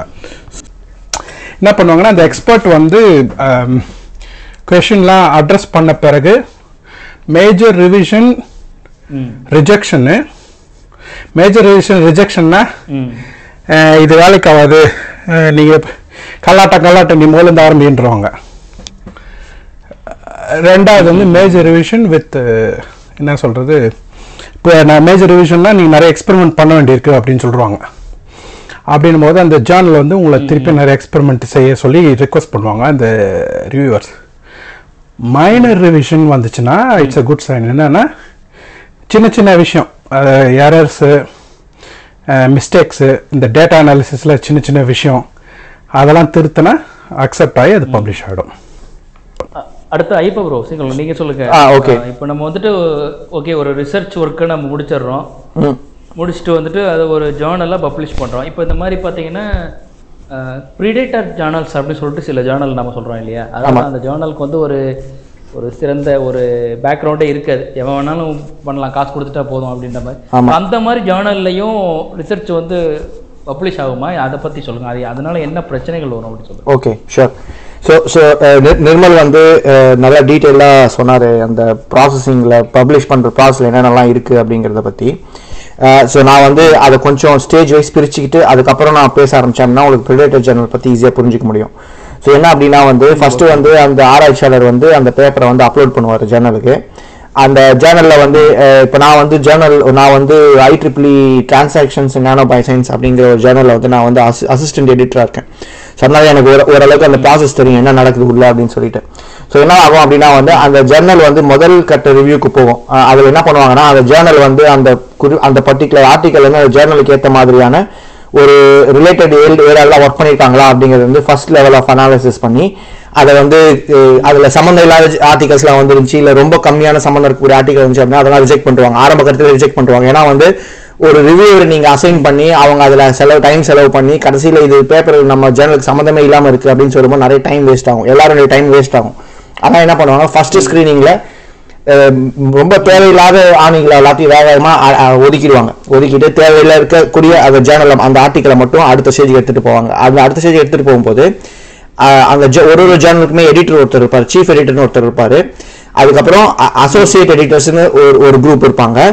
அதுக்கப்புறமா வந்து அசிஸ்டன்ட் எடிட்டர்னு சொல்லிட்டு பேரலன் ஒரு குரூப் இருப்பாங்க. இந்த அசிஸ்டன்ட் எடிட்டரும் சீஃப் எடிட்டரும் வந்து ரொம்ப க்ளோஸ் கனெக்ஷனில் இருப்பாங்க. அடிக்கடி டிஸ்கஸ் பண்ணிப்பாங்க. இந்த ஆர்டிக்கல் ஓகேவா இந்த ஆர்டிக்கல் ஓகேவா இந்த லாங்குவேஜ் ஓகேவா எந்த ஊர் வந்திருக்குது இந்த இந்த- இந்த வருஷம் இந்த மாதம் சைனால இருந்து நிறைய ஆர்டிக்கல் வந்திருக்கு ஸோ நம்ம கொஞ்சம் குறைக்கலாம் அதை. இந்த மாதம் வந்து இந்தியாவிலேருந்து கம்மியாக ஆர்டிக்கல் வந்திருக்கு ஸோ வந்து கொஞ்சம் அதிகமாக்கிறதுக்கு என்ன பண்ணலாம் அப்படிங்கிற மாதிரிலாம் டிஸ்கஸ் பண்ணுவாங்க. இது தவிர்த்து வந்து ஜேர்னலோட பிஆர் மெம்பர் ஒருத்தர் இருப்பாங்க. பிஆர் மெம்பர் அப்படிங்கிறவங்க யார் அப்படின்னா வந்து பப்ளிக் ரிலேஷன் மெம்பர் அவங்க என்ன பண்ணுவாங்கன்னா இந்த ஆத்தர்ஸ் இந்த ஆர்டிகல் ஆத்தர் பண்றவங்க வந்து ஏதாவது கேள்வி இருக்கும் அவங்களுக்கு. ஒரு மாசம் ஆச்சு இன்னும் நீங்க எனக்கு ரிவ்யூவே கொடுக்கல ரெண்டு மாசம் ஆச்சு இன்னும் ரிவ்யூ வரல எப்போ ரிவ்யூ வரும் எப்போ ரிவ்யூ முடியும் அப்- எங்களுக்கு கொஞ்சம் டைம் தேவை ஆன்சர் கொடுக்கறதுக்கு அப்படின்றது எல்லாத்தையுமே வந்து அவங்க பார்த்துப்பாங்க. ஸோ இந்த மூணு மெம்பரும் சேர்ந்து ஒரு ஜேர்னலாக ஆர்கனைஸ் பண்ணி எடுத்துட்டு போயிட்டு இருப்பாங்க. யார் யார் அப்படின்னா chief editor associate editor associate editors நிறைய பேர் இருப்பாங்க. ஓகே அது போக வந்து பிஆர் மெம்பரு அப்புறம் அசிஸ்டன்ட் எடிட்டர் நாலு பேர் வந்து கண்டினியூஸாக இந்த ஜேர்னலை வந்து ஆப்ரேட் பண்ணுறது என்னென்ன செய்யணுமோ அதெல்லாம் செஞ்சுட்டு இருப்பாங்க இப்போ ஒரு பேப்பர் ஆர்ட் ஜேர்னலுக்கு வரும்போது என்ன ஆகும் அப்படின்னா அந்த பேப்பரை வந்து செக்ஷன் வரையா பிரிப்பாங்க. இந்த பேப்பரில் இந்த ஆர்டிக்கலில் வந்து இது நானோ டெக்னாலஜி பற்றி பேசியிருக்காங்க. இது வந்து பிரெயின் பற்றி பேசியிருக்காங்க. ஸோ அப்படின்னும் போது அந்த ஒரு குறிப்பிட்ட ஜேர்னலில் வந்து ஒரு அசோசியேட் எடிட்டர்ஸ்னு சொன்ன பார்த்தீங்களா அதில் வந்து ஒரு பத்து அசோசியேட் எடிட்டர் இல்லை இருபது அசோசியேட் எடிட்டர் இல்லை முப்பது அசோசியேட் எடிட்டர் நிறைய பேர் இருப்பாங்க. அது அந்த ஜேர்னலோட சைஸை பொறுத்து. உதாரணத்துக்கு ரொம்ப பெரிய ஜேர்னல்ஸ்லாம் இருக்குது அந்த சயின்ஸ் நேச்சரு அப்புறம் வந்து um, நிறைய பெரிய லேண்ட்செட்னு சொல்லி நிறைய பெரிய பெரிய ஜேர்னல்ஸ்லாம் இருக்குது அதுலலாம் பார்த்தீங்கன்னா வந்து நூறு நூற்றி ஐம்பது அசோசியேட் எடிட்டர்ஸ் இருப்பாங்க. ஓகேவா ஏன்னா வந்து அவங்களோட ஆத்தர் அவங்களுடைய ஆர்டிக்கல் வால்யூமும் அதிகமாக இருக்கும். நிறைய ஆர்டிகல்ஸ் அவங்களுக்குள்ளே வரும். ஸோ இப்போ என்ன பண்ணுவாங்கன்னா இந்த ஜேர்னல் ஆத்தர்ஸ் என்ன இந்த ஜேர்னலோட எடிட்டரும் சீஃப் எடிட்டரும் அசிஸ்டன்ட் எடிட்டரும் பிஆர் என்ன பண்ணுவாங்க அப்படின்னா இந்த ஆர்டிக்கலை வந்து இந்தந்த இந்தந்த அசோசியேட் எடிட்டருக்கு நம்ம பாஸ் பண்ணலாம் அப்படின்னு சொல்லி அவர்களுடைய எக்ஸ்பர்டிஸ்க்கு ஏற்ற மாதிரி அந்த ஆர்டிக்கலை வந்து அவங்ககிட்ட புஷ் பண்ணுவாங்க. இப்போ என்ன ஆகும் அப்படின்னா வந்து இந்த ஃபர்ஸ்ட் ஸ்டேஜ் கிராஸ் பண்ணி இந்த ஆர்டிக்கல் வந்து அசோசியேட் வந்து ரீச் ஆகும். இந்த அசோசியேட்டட்ஸ் என்ன பண்ணுவாங்கன்னா அவங்க கீழே வந்து நிறைய கான்டாக்ட்ஸ் இருக்கும். அவங்களோட ஃபீல்டில் வந்து இப்போ உதாரணத்துக்கு நான் வந்து என்னோட ஃபீல்டில் எனக்கு தெரியும் யார் யாரெல்லாம் எக்ஸ்பர்ட் அப்படின்னு சொல்லிட்டு. அதே மாதிரி இப்போ நிர்மலுடைய ஃபீல்டில் நிர்மலுக்கு தெரியும் யார் எக்ஸ்பர்ட்னு சொல்லிட்டு. ஸோ இப்போ எனக்கு ஒரு பேப்பர் வரும் வரும்போது நான் ரிவ்யூ பண்ணுறதுக்கு எனக்கு ஒரு பேப்பர் வரும்போது நான் என்ன பண்ணுவேன் அப்படின்னா என்ன என்னுடைய கான்டாக்டில் எனக்கு தெரிஞ்ச இந்த ஃபீல்டில் இருக்கக்கூடிய எக்ஸ்பர்ட்ஸ் கிட்டே இந்த பேப்பர் ரெண்டு மூணு பேருக்கு நான் ஷேர் பண்ணுவேன். கேட்பேன் நீங்கள் இந்த பேப்பரை ரிவ்யூ பண்ணி கொடுக்குறீங்களா? அப்படின்னு சொல்லி நான் கேட்பேன். அவங்க அதை அக்செப்ட் பண்ணிட்டாங்க அப்படின்னா அந்த பேப்பர் வந்து ரிவ்யூ ப்ராசஸ் ஸ்டார்ட் ஆகும் நிர்மல் சொன்ன மாதிரி. ஸோ இப்போ ரிவ்யூ ப்ராசஸ் ஸ்டார்ட் ஆகி ஜேர்னலினுடைய டைமுக்கு ஏற்ற மாதிரி சில ஜேர்னல்ஸ் வந்து ரெண்டு வாரத்தில் ரிவ்யூ கொடுப்பாங்க. சில சேனல்ஸ் வந்து ஒரு வாரம் ஆகும். சில சேனல்ஸ் ஒரு மாதம் ஆகும். சில சேனல்ஸ் வந்து எதுவுமே சொல்ல மாட்டாங்க. அப்போனா அது வந்து ஒரு மாதம் ரெண்டு மாதம் கூட போகலாம் இப்போ என்ன ஆகுதுன்னா இந்த ரிவ்யூ ப்ராசஸ் ஸ்டார்ட் உடனே ஸ்டார்ட் ஆன உடனே வந்து இந்த ஜேர்னல் வந்து கான்ஃபிடென்ஷியலாக இந்த ரிவ்யூவர்ஸ்க்கு போய் சேர்ந்துரும். சில நேரங்களில் இந்த ரிவ்யூவர்ஸ்க்கு வந்து தெரியும் இந்த ஜேர்னல் எங்கேருந்து வந்திருக்கு யார் இதை ஆத்தர் பண்ணியிருக்காங்கன்ற எல்லா மெட்டீரியல்ஸும் தெரியும் ரிவ்யூவர்ஸ்க்கு சில நேரங்கள் அது தெரியாது. அது பேர் அது பேர் வந்து பிளைண்ட் ரிவ்யூன்னு சொல்லுவாங்க. இப்போ உதாரணத்துக்கு எனக்கிட்ட ஒரு ஆர்டிக்கல் வருது. அந்த ஆர்டிக்கல் ரிவ்யூ பண்ண வருது. அந்த ஆர்டிக்கல் வந்து என்னுடைய எதிரி டீம் பண்றான்னு வச்சுக்கோங்களேன். இப்போ சயின்ஸ்ல எதிரிகள்லாம் இருப்பாங்க. காம்படிட்டர்ஸ் இருப்பாங்க. எதிரின்னு சொல்ல முடியாது காம்படிட்டர்ஸ் இருப்பாங்க. நான் பண்ற அதே ஃபீல்ட்ல அவங்க ஒர்க் பண்ணிட்டு இருப்பாங்க. ரெண்டு பேருக்கு பயங்கரமான போட்டி இருக்கும். நீ ஃபர்ஸ்ட் இதை கண்டுபிடிக்கிறியா? நான் ஃபர்ஸ்ட் இதை கண்டுபிடிக்கிறியா? அப்படின்னு சொல்லிட்டு. இப்போ அந்த மாதிரி எனக்கு ஒரு பேப்பர் வரும்போது நான் வேணும்னே அந்த பேப்பர் ரிஜெக்ட் பண்ணி விடலாம் இல்லையா இல்ல வேணும்னே நான் டிலே பண்ணலாம் இல்லையா டைமை ஸோ அதெல்லாம் தவிர்க்கிறதுக்காக என்ன பண்ணுவாங்கன்னா டபுள் பிளைண்டட் ரிவ்யூ அப்படின்னு ஒன்று சொல்லி ஒரு ப்ராசஸ் இருக்குது அந்த டபுள் பிளைண்டட் ரிவ்யூக்கு போகும். ஸோ டபுள் பிளைண்டட் ரிவ்யூவில் என்ன பண்ணுவாங்கன்னா யார் அந்த ஆர்டிக்கல் எழுதியிருக்காங்க எதுவுமே நமக்கு தெரியாது. ஆனால் அந்த ஆர்டிக்கலில் இருக்கக்கூடிய அந்த ப்ராசஸில் இருக்கக்கூடிய அந்த இன்ட்ரோடக்ஷனு அப்புறம் மெட்டீரியல்ஸ் அண்ட் மெத்தட்ஸு அப்புறம் ரிசர்ச் ரிசல்ட்ஸு அனாலிசிஸ் கன்க்ளூஷன் எல்லாமே நமக்கு தெரியும். ஸோ அது எல்லாத்தையும் நான் படிச்சு பார்ப்பேன். படித்து பார்த்துட்டு இந்த இந்த இவங்க பண்ண எக்ஸ்பெரிமெண்ட்டில் என்னென்ன தவறுலாம் இருக்குது இந்த எக்ஸ்பெரிமெண்ட் கரெக்டாக கண்ட்ரோல்ஸ் எல்லாம் இந்த எக்ஸ்பெரிமெண்ட் வந்து ப்ராப்பராக டேட்டா அனாலிசிஸ் பண்ணியிருக்காங்களா இந்த டேட்டா அனாலிசிஸை நம்ம நம்ப முடியுமா? இ- இன்னைக்கு நிலைமையில இருக்கக்கூடிய முக்கியமான ஆர்டிகல்ஸ் இவங்க வந்து அவளுடைய பேப்பர்ல வந்து சைட் பண்ணியிருக்காங்களா ரெஃபர் பண்ணியிருக்காங்களா அப்படின்னு எல்லாத்தையும் நான் வந்து கண்டுபிடிச்சி எல்லாத்தையும் அனலைஸ் பண்ணி நான் வந்து ஒரு ரிவ்யூ வந்து அந்த ரிவ்யூவர் வந்து ஒரு டீட்டெயிலான ரிப்போர்ட் சப்மிட் பண்ணுவார். ஓகேவா? இந்த ரிப்போர்ட்ல தான் அந்த ஆர்டிக்கல் வந்து மேஜர் ரிவிஷனா மைனர் ரிவிஷனா இல்ல வந்து அக்செப்டடா அப்படிங்கிறது தெரிய வரும். இல்ல ரிஜெக்டடான்றது தெரிய வரும். ஓகே? அந்த ஆர்டிகல்ல வந்து ஏகப்பட்ட பிரச்சனை இருக்குது. லாங்குவேஜ் சரியில்லை. அவனுக்கு எக்ஸ்பெரிமெண்ட்ஸ் ஒழுங்காக பண்ணல. எக்ஸ்பெரிமெண்ட்ல நிறைய ஓ- ஓட்டைகள் இருக்கு. அப்படின்லாம் தெரிய வரும்போது என்ன பண்ணுவாங்க? அந்த ரிவ்யூவர் வந்து அந்த பேப்பரை வந்து ரி- என்- இந்த பேப்பர் வந்து அக்செப்ட் பண்ணிக்க முடியாது. I have to reject it அப்படின்னு சொல்லுவார். இல்லை ஒரு சின்ன சின்ன எக்ஸ்பெரிமெண்ட்ஸ் மிஸ்ஸிங்காக இருக்குது அப்படின்னும் பொழுது இந்த எக்ஸ்பெரிமெண்ட்லாம் பண்ணால் நல்லா இருக்கும் ரிசல்ட்ஸ் ஸோ இந்த எக்ஸ்பெரிமெண்ட் வந்து ஆத்தர்ஸை பண்ண சொல்லுங்க அப்படின்னு சொல்லி சொல்லுவாங்க. இல்லை சிலர் என்ன பண்ணுவாங்க இதில் சின்ன சின்ன மிஸ்டேக்ஸ் தான் இருக்குது லைக் நிர்மல் சொன்ன மாதிரி இந்த ஸ்பெல்லிங் மிஸ்டேக்ஸ் நிறையா இருக்குது இல்லை வந்து கிராஃபில் வந்து ஒழுங்காக லேபிளிங் பண்ணல. இல்லை இந்த கிராஃப் லைனில் ஒழுங்காக தெரியல. இந்த மாதிரி ஏதாவது பிரச்சனை இருந்துச்சுன்னா அதெல்லாம் மைனர் ரிவிஷனில் வந்துடும் அந்த மாதிரி வந்து களை எடுத்து இந்த இதெல்லாம் சால்வ் ஆச்சுன்னா இந்த பேப்பரை நம்ம அக்செப்ட் பண்ணிக்கலாம். இல்லை அக்செப்ட் பண்ணிக்க கூடாது அப்படிங்கிற மாதிரி சொல்லுவாங்க. ஸோ இந்த ஹோல் ப்ராசஸ் வந்து ரிவ்யூவர்ஸ் பண்ணுவாங்க. ரிவ்யூவர்ஸ் பண்ணிட்டு அந்த இப்போ ஒரு ரிவ்யூ பண்ண மாட்டாங்க. அட்லீஸ்ட் ரெண்டு பேர் ரிவ்யூ பண்ணுவாங்க பேப்பரை அது போக வந்து அசோ அசோசியேட் எடிட்டர் வந்து அந்த ரிவ்யூவர்ஸ் கொடுக்கக்கூடிய ரிசல்ட்ஸை பேஸ் பண்ணி அவருடைய டிசிஷனை வந்து எடிட்டர் கிட்ட சொல்லுவார். இப்போ எடிட்டர் என்ன பண்ணுவார்னா சீஃப் எடிட்டர் கிட்ட சொல்லுவார்.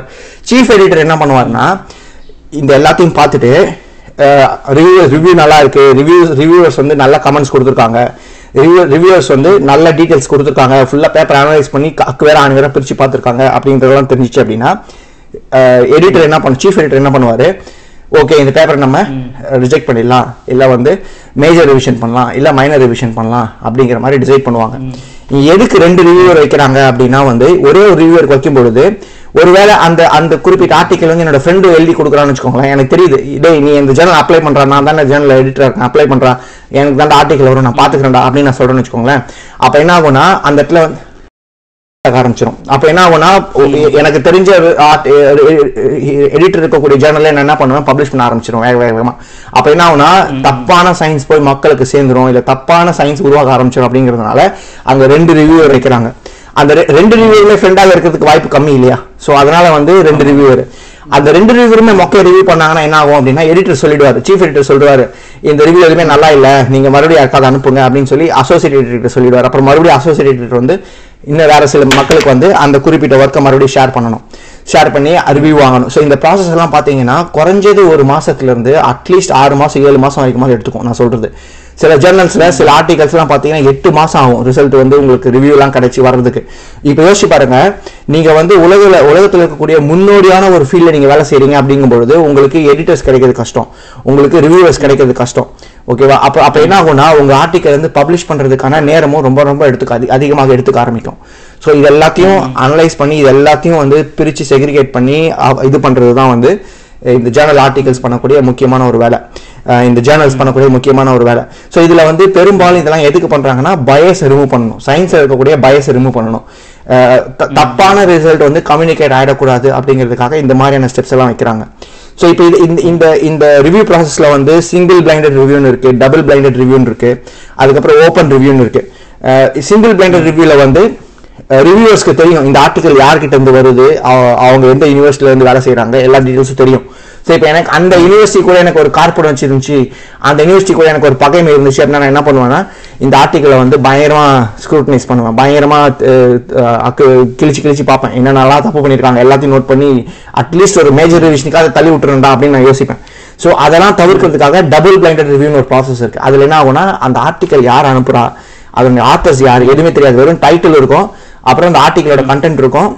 அந்த ஆர்டிகல் சம்மந்தப்பட்ட வேறு எந்த டீட்டெயில்ஸுமே அதில் இருக்காது. அது யார் அனுப்புறா எங்க அனுப்புறாங்க எப்போ அனுப்புனாங்க எதுவுமே தெரியாது நமக்கு.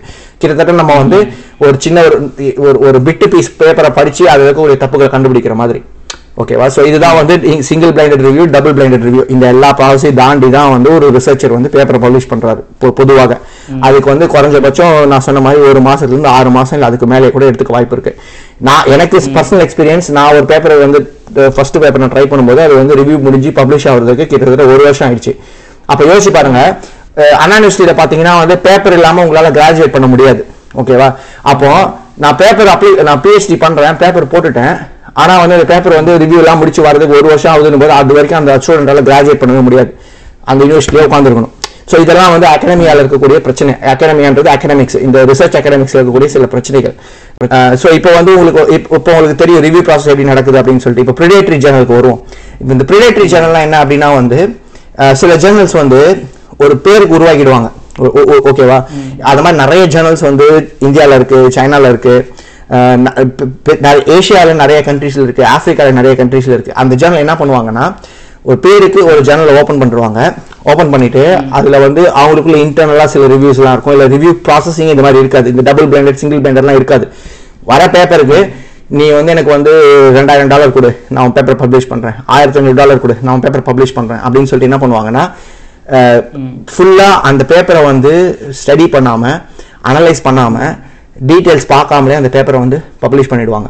ஸோ அந்த பேப்பரில் தப்பு இருக்கா கரெக்ட் இருக்கா அப்படின்னு எதுவுமே பார்க்காம பப்ளிஷ் பண்ணிடுவாங்க. இப்போ உதாரணத்துக்கு நீங்கள் ஒரு கிளாஸ் வைன் குடிச்சீங்கன்னா நீங்கள் ஒர்க் ஒன் ஒரு மணி நேரம் வேலை செய்கிறதுக்கு சமம் அப்படின்ற மாதிரி நீங்கள் ஒரு ஆர்டிகல் எழுதி போடுறீங்கன்னு வச்சுக்கோங்களேன். அந்த ஒரு கிளாஸ் வைன் குடிச்சா ஒரு மணி நேரம் வேலை செய்யறதுக்கு சமம்லாம் கிடையாது. வைன் குடிச்சாலும் குடிக்கலனாலும் ஒர்க் அவுட்னா ஒர்க் அவுட் செஞ்சு தான் ஆகணும். நம்மளுடைய ஃபுட் ஹேபிட்ஸ் ஒழுங்காக இல்லை அப்படின்னா. ஆனால் வந்து இந்த இந்த ஒரு ஆர்டிகல் என்ன பண்ணுறாங்க அவங்க பப்ளிஷ் பண்ணுறாங்க அவங்களுடைய பேப்பரில் அவங்களுடைய ஜர்னலில் அதுக்கு முக்கியமான காரணம் என்ன அப்படின்னா அவங்க வந்து அவங்க கிட்ட ப்ராப்பரான ரிவ்யூ சிஸ்டமே இருக்காது. ஸோ இந்த ரிவ்யூ சிஸ்டம்லாம் ஒழுங்காக இல்லாமல் அறகுறையாக ரிசர்ச் பண்ணி இல்லை அறகுறையாக அண்டர்ஸ்டாண்ட் பண்ணிட்டு இல்லை அறகுறையாக வந்து ப்ராசஸ் பண்ணிட்டு காசுக்காக இயங்கக்கூடிய குறிப்பிட்ட அந்த ஜேர்னல்ஸை தான் ப்ரிடேட்டரி ஜேர்னல்ஸ் அப்படின்னு சொல்லுவாங்க. இந்த ப்ரிடேட்டரி ஜேர்னல்ல பப்ளி அப்போ நீங்க யோசிக்கலாம். அப்போ காசு கொடுத்து பப்ளிஷ் பண்ணா நம்ம வேலை சீக்கிரமா முடிஞ்சிருது அப்படின்னு யோசிக்கலாம். அப்போ அங்கே பெருசா யார் பாதிக்கப்படுவாங்க அப்படின்னா சயின்ஸ் யூசர்ஸ் பாதிக்கப்படுவாங்க. சயின்ஸ் பேஸ் பண்ணி இருக்கக்கூடிய டெக்னாலஜிகள் பாதிக்கப்படும்.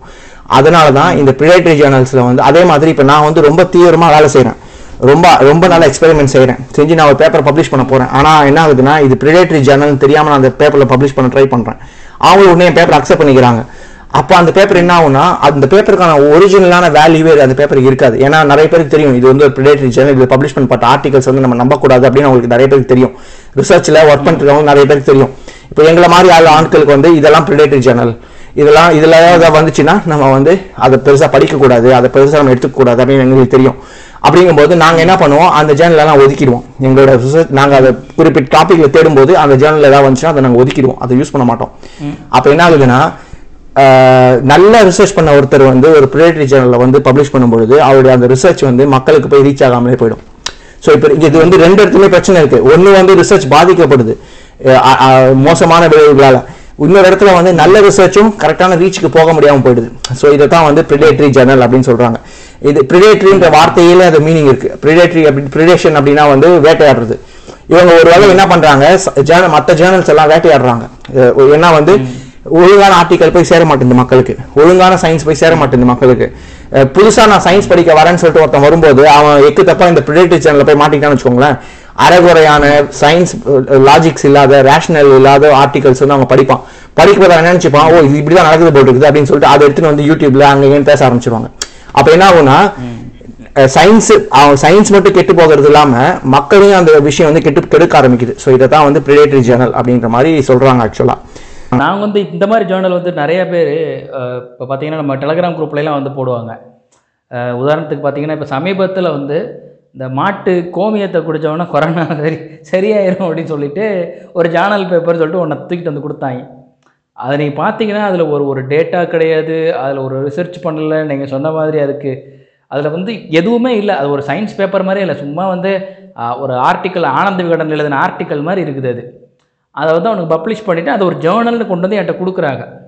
இப்போது வந்து நமக்கு இந்த ஜேர்னல் பேப்பர்லாம் பற்றி ஓரளவுக்கு பேசிக் ஐடியா இருக்கிறதுனால நம்ம அதை தூக்கி வீசிடுறோம். இதில் இதெல்லாம் குப்படா அப்படின்னு. ஆனால் ஒரு ஜென்ரல் பப்ளிக் ஒருத்தன் வந்து அதை வந்து பார்க்கும்போது ஆ ஜேர்னல்னால் ஒரிஜினல் நீ தானே சொன்னேன் இப்போ இது எப்படி உண்மை இல்லை? அப்படின்றான். ஸோ இப்போ இந்த இடத்துல எனக்கு ஒரு சின்ன ஒரு ஒரு கேள்வியே இருக்குது ப்ரோ ஆக்சுவலாக அதை நீங்கள் விளக்கிருங்க. ஏன்னா ரொம்ப முக்கியமான கேள்வி நினைக்கிறேன் இது ப்ரிடேட்டர் ஜேர்னல் அப்படிங்கிறதையும் இது வந்துட்டு ஒரு நம்பகத்தன்மையான ஜேர்னல் அப்படிங்கிறதையும் நம்ம எப்படி கண்டுபிடிக்கிறது? அதாவது ப்ரோ லிஸ்ட் இருக்கு ப்ரோ நம்ம வந்து வெப்சைட்ல போயிட்டு அவங்களோட வெப்சைட்டை பார்க்கும்பொழுது என்ன ப்ரிடேட்ரி ஜேர்னலான்னு கண்டுபிடிக்கிறதுக்கு வந்து அவங்களோட வெப்சைட் இருக்கு. இப்போ இந்த ஜேர்னலோட வெப்சைட் இருக்குன்னு வச்சுக்கோங்களேன். அந்த வெப்சைட் போய் பார்த்தனாலே அவங்க ஃபர்ஸ்ட் ஆஃப் ஆல் அவங்களோட எந்த அளவுக்கு அவங்க ப்ரொஃபஷ்னலான வெப்சைட்டுன்னு தெரிய வரும். ஒன்று ரெண்டாவது அது எவ்வளோ காலமாக ஃபங்க்ஷன் ஆகிருக்கிற ஜேர்னல்னு தெரிய வரும். ரெண்டு. மூணாவது அவங்க அது ப்ரொஃபஷனலாக முதல்ல சொன்ன பார்த்தீங்கன்னா ப்ரொஃபஷனலானா அவங்க லாங்குவேஜில் தெரிஞ்சிடும் அது எந்த அளவுக்கு ஸ்டாண்டர்டான ஒரு ஜேர்னல்னுட்டு அடுத்தது அப்படின்னு பா பார்த்தீங்க அப்படின்னா நம்ம வந்து சில வெப்சைட்லாம் இருக்குது. சரி அந்த வெப்சைட்லாம் லிஸ்ட் ஆனாதான் வந்து அது வந்து ஒரு ரெக்கக்னைஸ்டு இப்போ ஃபார் எக்ஸாம்பிள் Um, அக்ரிடேஷன் நம்ம கேள்விப்பட்டிருக்கோம் பார்த்தீங்களா இப்போ ஐஎஸ்ஐ ஐஎஸ்ஐ அந்த ஸ்டாண்டர்ட்ஸ் அக்ரிடேஷன் இருக்குது பார்த்தீங்களா ஒரு ஒரு ஒரு ஒரு ஒரு மேனுஃபேக்சரிங் ஃபேக்ட்ரி இருக்குது அப்படின்னா இவங்கெல்லாம் வந்து அக்ரிடேஷன் பண்ணாதான் அது வேலிடான ஒரு இது இருக்குது அந்த சேஃப்டி எல்லாம் இருக்குது சில குவாலிட்டியான ப்ராடக்ட்ஸ் வெளியே வருதுன்னு. அந்த மாதிரி நமக்குன்னு ஒரு இந்த- இந்த ஜேர்னல்ஸ்க்குன்னு ஒரு ஸ்டாண்டர்ட் இருக்குது அந்த ஸ்டாண்டர்ட்ஸ்லாம் பார்த்துட்டு ஸ்கோப்பஸ்ஸு அப்புறம் டிஓஏஜே அப்புறம் சிஓபிஇ இன்னும் ஓஏஎஸ்பிஏ அப்படின்னு சொல்லிட்டு இன்னும் சில இதிலெல்லாம் அவங்க வந்து மெம்பராக இருக்கணும். அங்கெல்லாம் வந்து அது லிஸ்ட் ஆகணும். அப்படிலாம் இருந்தால் தான் அது வந்து ஒரு ஜேர்னலாக இருக்க முடியும். ஃபார் எக்ஸாம்பிள் என்ன சொல்கிறது நீங்கள் இப்போ பயாலஜி பொறுத்த வரைக்கும் பார்த்தீங்கன்னா பிஎம்சி சென்ட்ரல் அப்படின்னு சொல்லுவாங்க. அது அப்புறம் பப்மெட் இதெல்லாம் வந்து ரொம்ப பெரிய டேட்டா பேஸ் இதில் வந்து நீங்கள் பார்த்தீங்கன்னா ஜேர்னலில் பப்ளிஷ் ஆகிற பேப்பர்லாம் அங்கே போய் தேடலாம். அண்ணன் சொன்ன மாதிரி இது வந்து ப்ரெடேட்டரி ஜேர்னல்னு தெரியுமா தெரியாதான்னு நம்ம வந்து பார்க்குறோம் பார்த்தீங்களா அதுக்கு முன்னாடியே வந்து பொதுவாக வந்து யூனிவர்சிட்டி வந்து பார்த்தீங்கன்னா சப்ஸ்கிரிப்ஷன் பண்ணி வச்சுருப்பாங்க. இப்போ வந்து கிங்ஸாக இருக்கட்டும் இல்லை மெக்கிலாக இருக்கட்டும் இந்த லிஸ்ட் ஆஃப் ஜேர்னல்ஸ் வந்து இது பண்ணியிருப்பாங்க சப்ஸ்கிரைப் பண்ணியிருப்பாங்க என்ன சொல்றது சந்தா சந்தா சந்தாதாரராக இருப்பாங்க. அது காசு கட்டி மாசம் மாசம் இவ்வளோ காசு கட்டி. அதுலயே பார்த்தீங்கன்னா நாங்கள் வந்து ப்ரெடேட்டரி ஜேர்னல் வந்து ஃபில்டர் அவுட் பண்ணிட்டு இருக்கோம் பேசிக்லி ஸோ நீங்க சொல்ற மாதிரி ஒரு பப்ளிஷ் ஆனது நம்ம ப்ரிடேட்டரி ஜேர்னலாக கண்டுபிடிக்கிறதுக்கு அவங்க வெப்சைட்டை போய் பார்க்கணும். ரெண்டாவது நான் சொன்ன இந்த சில இதுலலாம் அவங்க வந்து போயிட்டு இதாக இருக்கிறாங்களா மெம்பராக இருக்கிறாங்களா அப்படின்னு நம்ம பார்க்கணும் செக் பண்ணணும். மூணாவது அந்த ரிசர்ச் போர்டு இருக்குப்பா சாரி எடிட்டோரியல் போர்டில் யாரெல்லாம் ரிசர்ச்சர்ஸ் எந்த அளவுக்கு பெரிய ஆளுங்க பெரும் புள்ளிகள் அந்த ஃபீல்டில் லெட்ஸே இப்போ நீங்கள் சொல்ற மாதிரி நேனோ டெக்னாலஜி முக்கியமாக லெட்ஸே இப்போ வேக்சின் அப்படின்ற இதுலேயோ சரி ஃபீல்ட்லையோ சரி அந்த போர்ட் ஆஃப் எடிட்டர்ஸ் இருப்பாங்க. ஒரு டாப் லெவல் போர்டு அதில் வந்து யாரெல்லாம் மெம்பர்ஸாக இருக்கிறாங்களும் தெ- பார்த்தாலும் தெரிஞ்சிடும் புரியுதா உங்களுக்கு? அ- அ- அவங்க யாருன்னு தெரிஞ்சுக்கிறதுக்கு அவங்களோட லிஸ்ட் ஆஃப் பப்ளிகேஷன் இல்லை அவங்களோட அஃபிலியேஷன்லாம் நம்ம பார்க்கலாம்.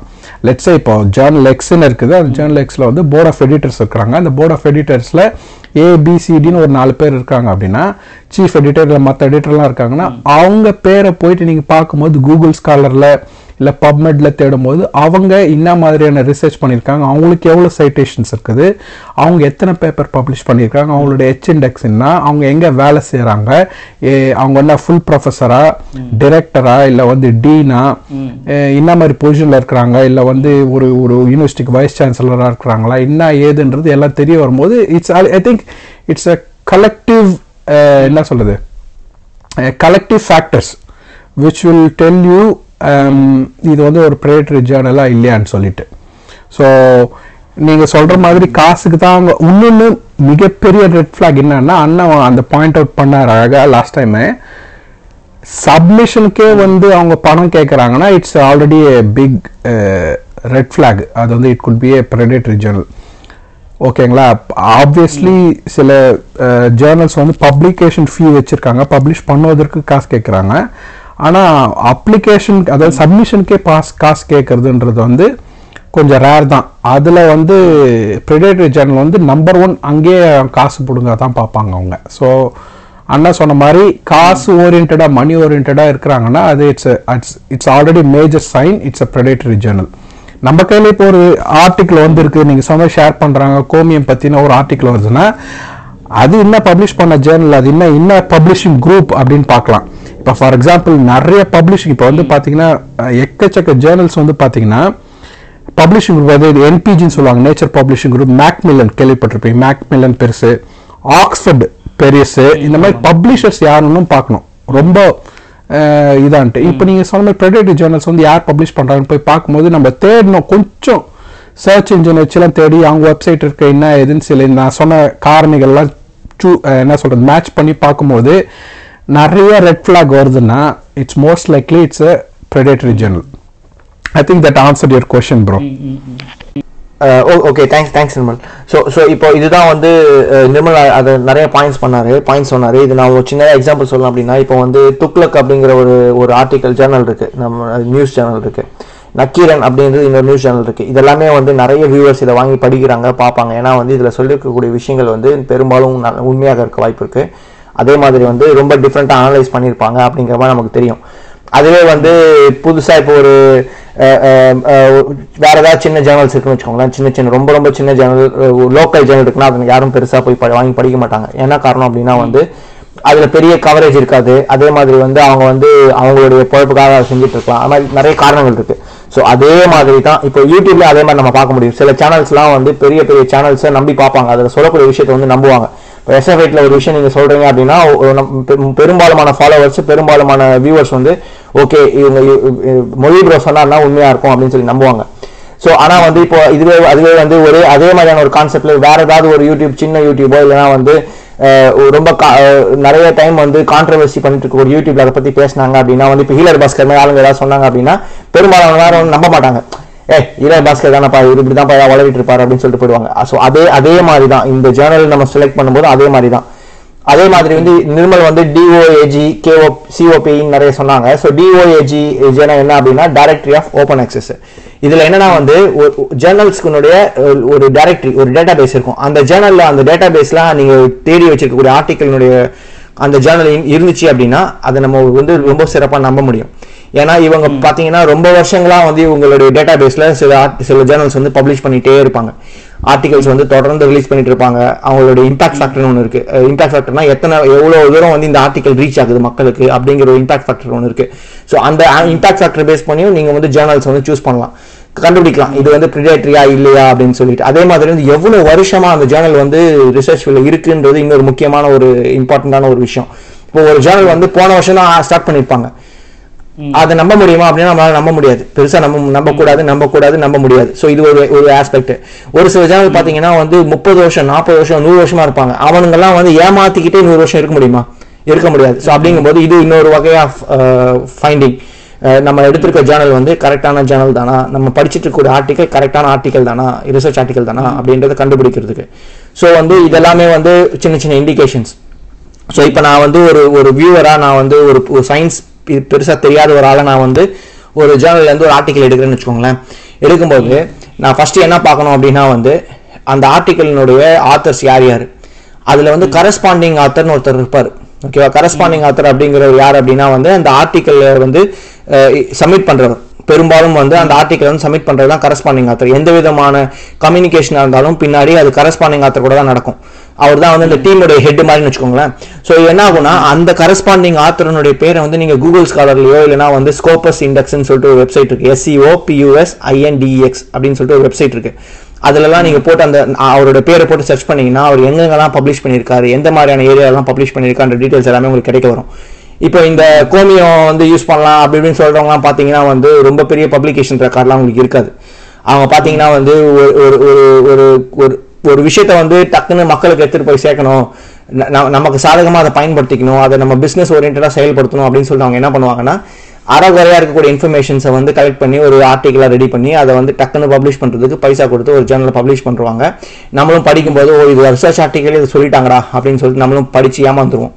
ஸோ வந்து அந்த மாதிரி கண்டுபிடிக்கிறதுக்கு நிர்மல் சொன்ன சில வழிகளும் இப்போ நான் சொன்ன இந்த ரெண்டு வழியும் ஃபாலோ பண்ணோம் அப்படின்னா ஈஸியாக வந்து களை களை எடுத்துட்டு நல்ல ஆர்டிக்கலை நம்ம தேடி போய் படிக்க ஆரம்பிக்கலாம்.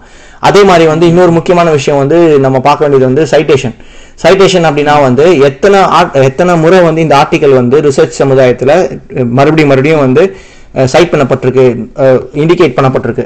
இப்போ உதாரணத்துக்கு நான் ஒரு ஆர்டிக்கல் பப்ளிஷ் பண்ணுறேன் உதாரணத்துக்கு நான் வந்து வேக்சின் சம்மந்தப்பட்ட ஒரு விஷயம் பப்ளிஷ் பண்ணுறேன் அந்த அந்த பேப்பரை வந்து என்ன பண்ணுறாங்கன்னா ஒரு பப்ளிஷ் பண்ணி ஒரு ரெண்டு மாதத்துலேயே ஒரு ஆயிரம் பேர் அதை வந்து சைட் பண்ணுறாங்க அப்போனா என்ன அர்த்தம்னா ஆயிரம் பேரும் வந்து அந்த பப்ளிஷ் பண்ண ஆயிரம் பேரும் நான் சொன்ன கருத்துக்கு ஒத்துக்கிறாங்க. நான் சொன்ன தகவலுக்கு ரிசர்ச் தகவலுக்கு ஒத்துக்கிறாங்க. அவங்களும் அதே மாதிரியான ஒரு விஷயத்தை அவங்க லேபில் வந்து கண்டுபிடிச்சிருக்காங்க. அவங்க லேபில் வந்து ரீவெரிஃபை பண்ணியிருக்காங்க அப்படிங்கிறதுக்கான அர்த்தமாக மாறும் அது. அதுவே நான் வந்து ஒரு ஆர்டிக்கல் பப்ளிஷ் பண்ணுறேன் ரெண்டு வருஷம் ஆகி மூணு வருஷம் ஆகி அதை ஒருத்தர் கூட சைட் பண்ணல அப்படிங்கும்போது அந்த இடத்துல வந்து நீங்க அதை கம்ப்ளீட்டா எலிமினேட் பண்ணிட முடியாது. இது வந்து வேஸ்ட் ஆன ஆர்டிகல்னு சொல்லிட்டு. ஆனா அந்த இடத்துல ஒரு கேள்விக்குறி வச்சு வச்சுட்டு தான் நீங்க அந்த ஆர்டிக்கலை படிக்கவே ஆரம்பிக்கணும். ஏன்னா ஒருவேளை அந்த ஆர்டிக்கல்ல சொல்லியிருக்க சொல்லப்பட்டிருக்க கருத்துக்கள் வந்து புதுமையான கருத்துக்களாக இல்லாம இருக்கலாம். புதுமையான சயின்ஸ் சம்பந்தப்பட்ட தகவல்களாக இல்லாம இருக்கலாம்.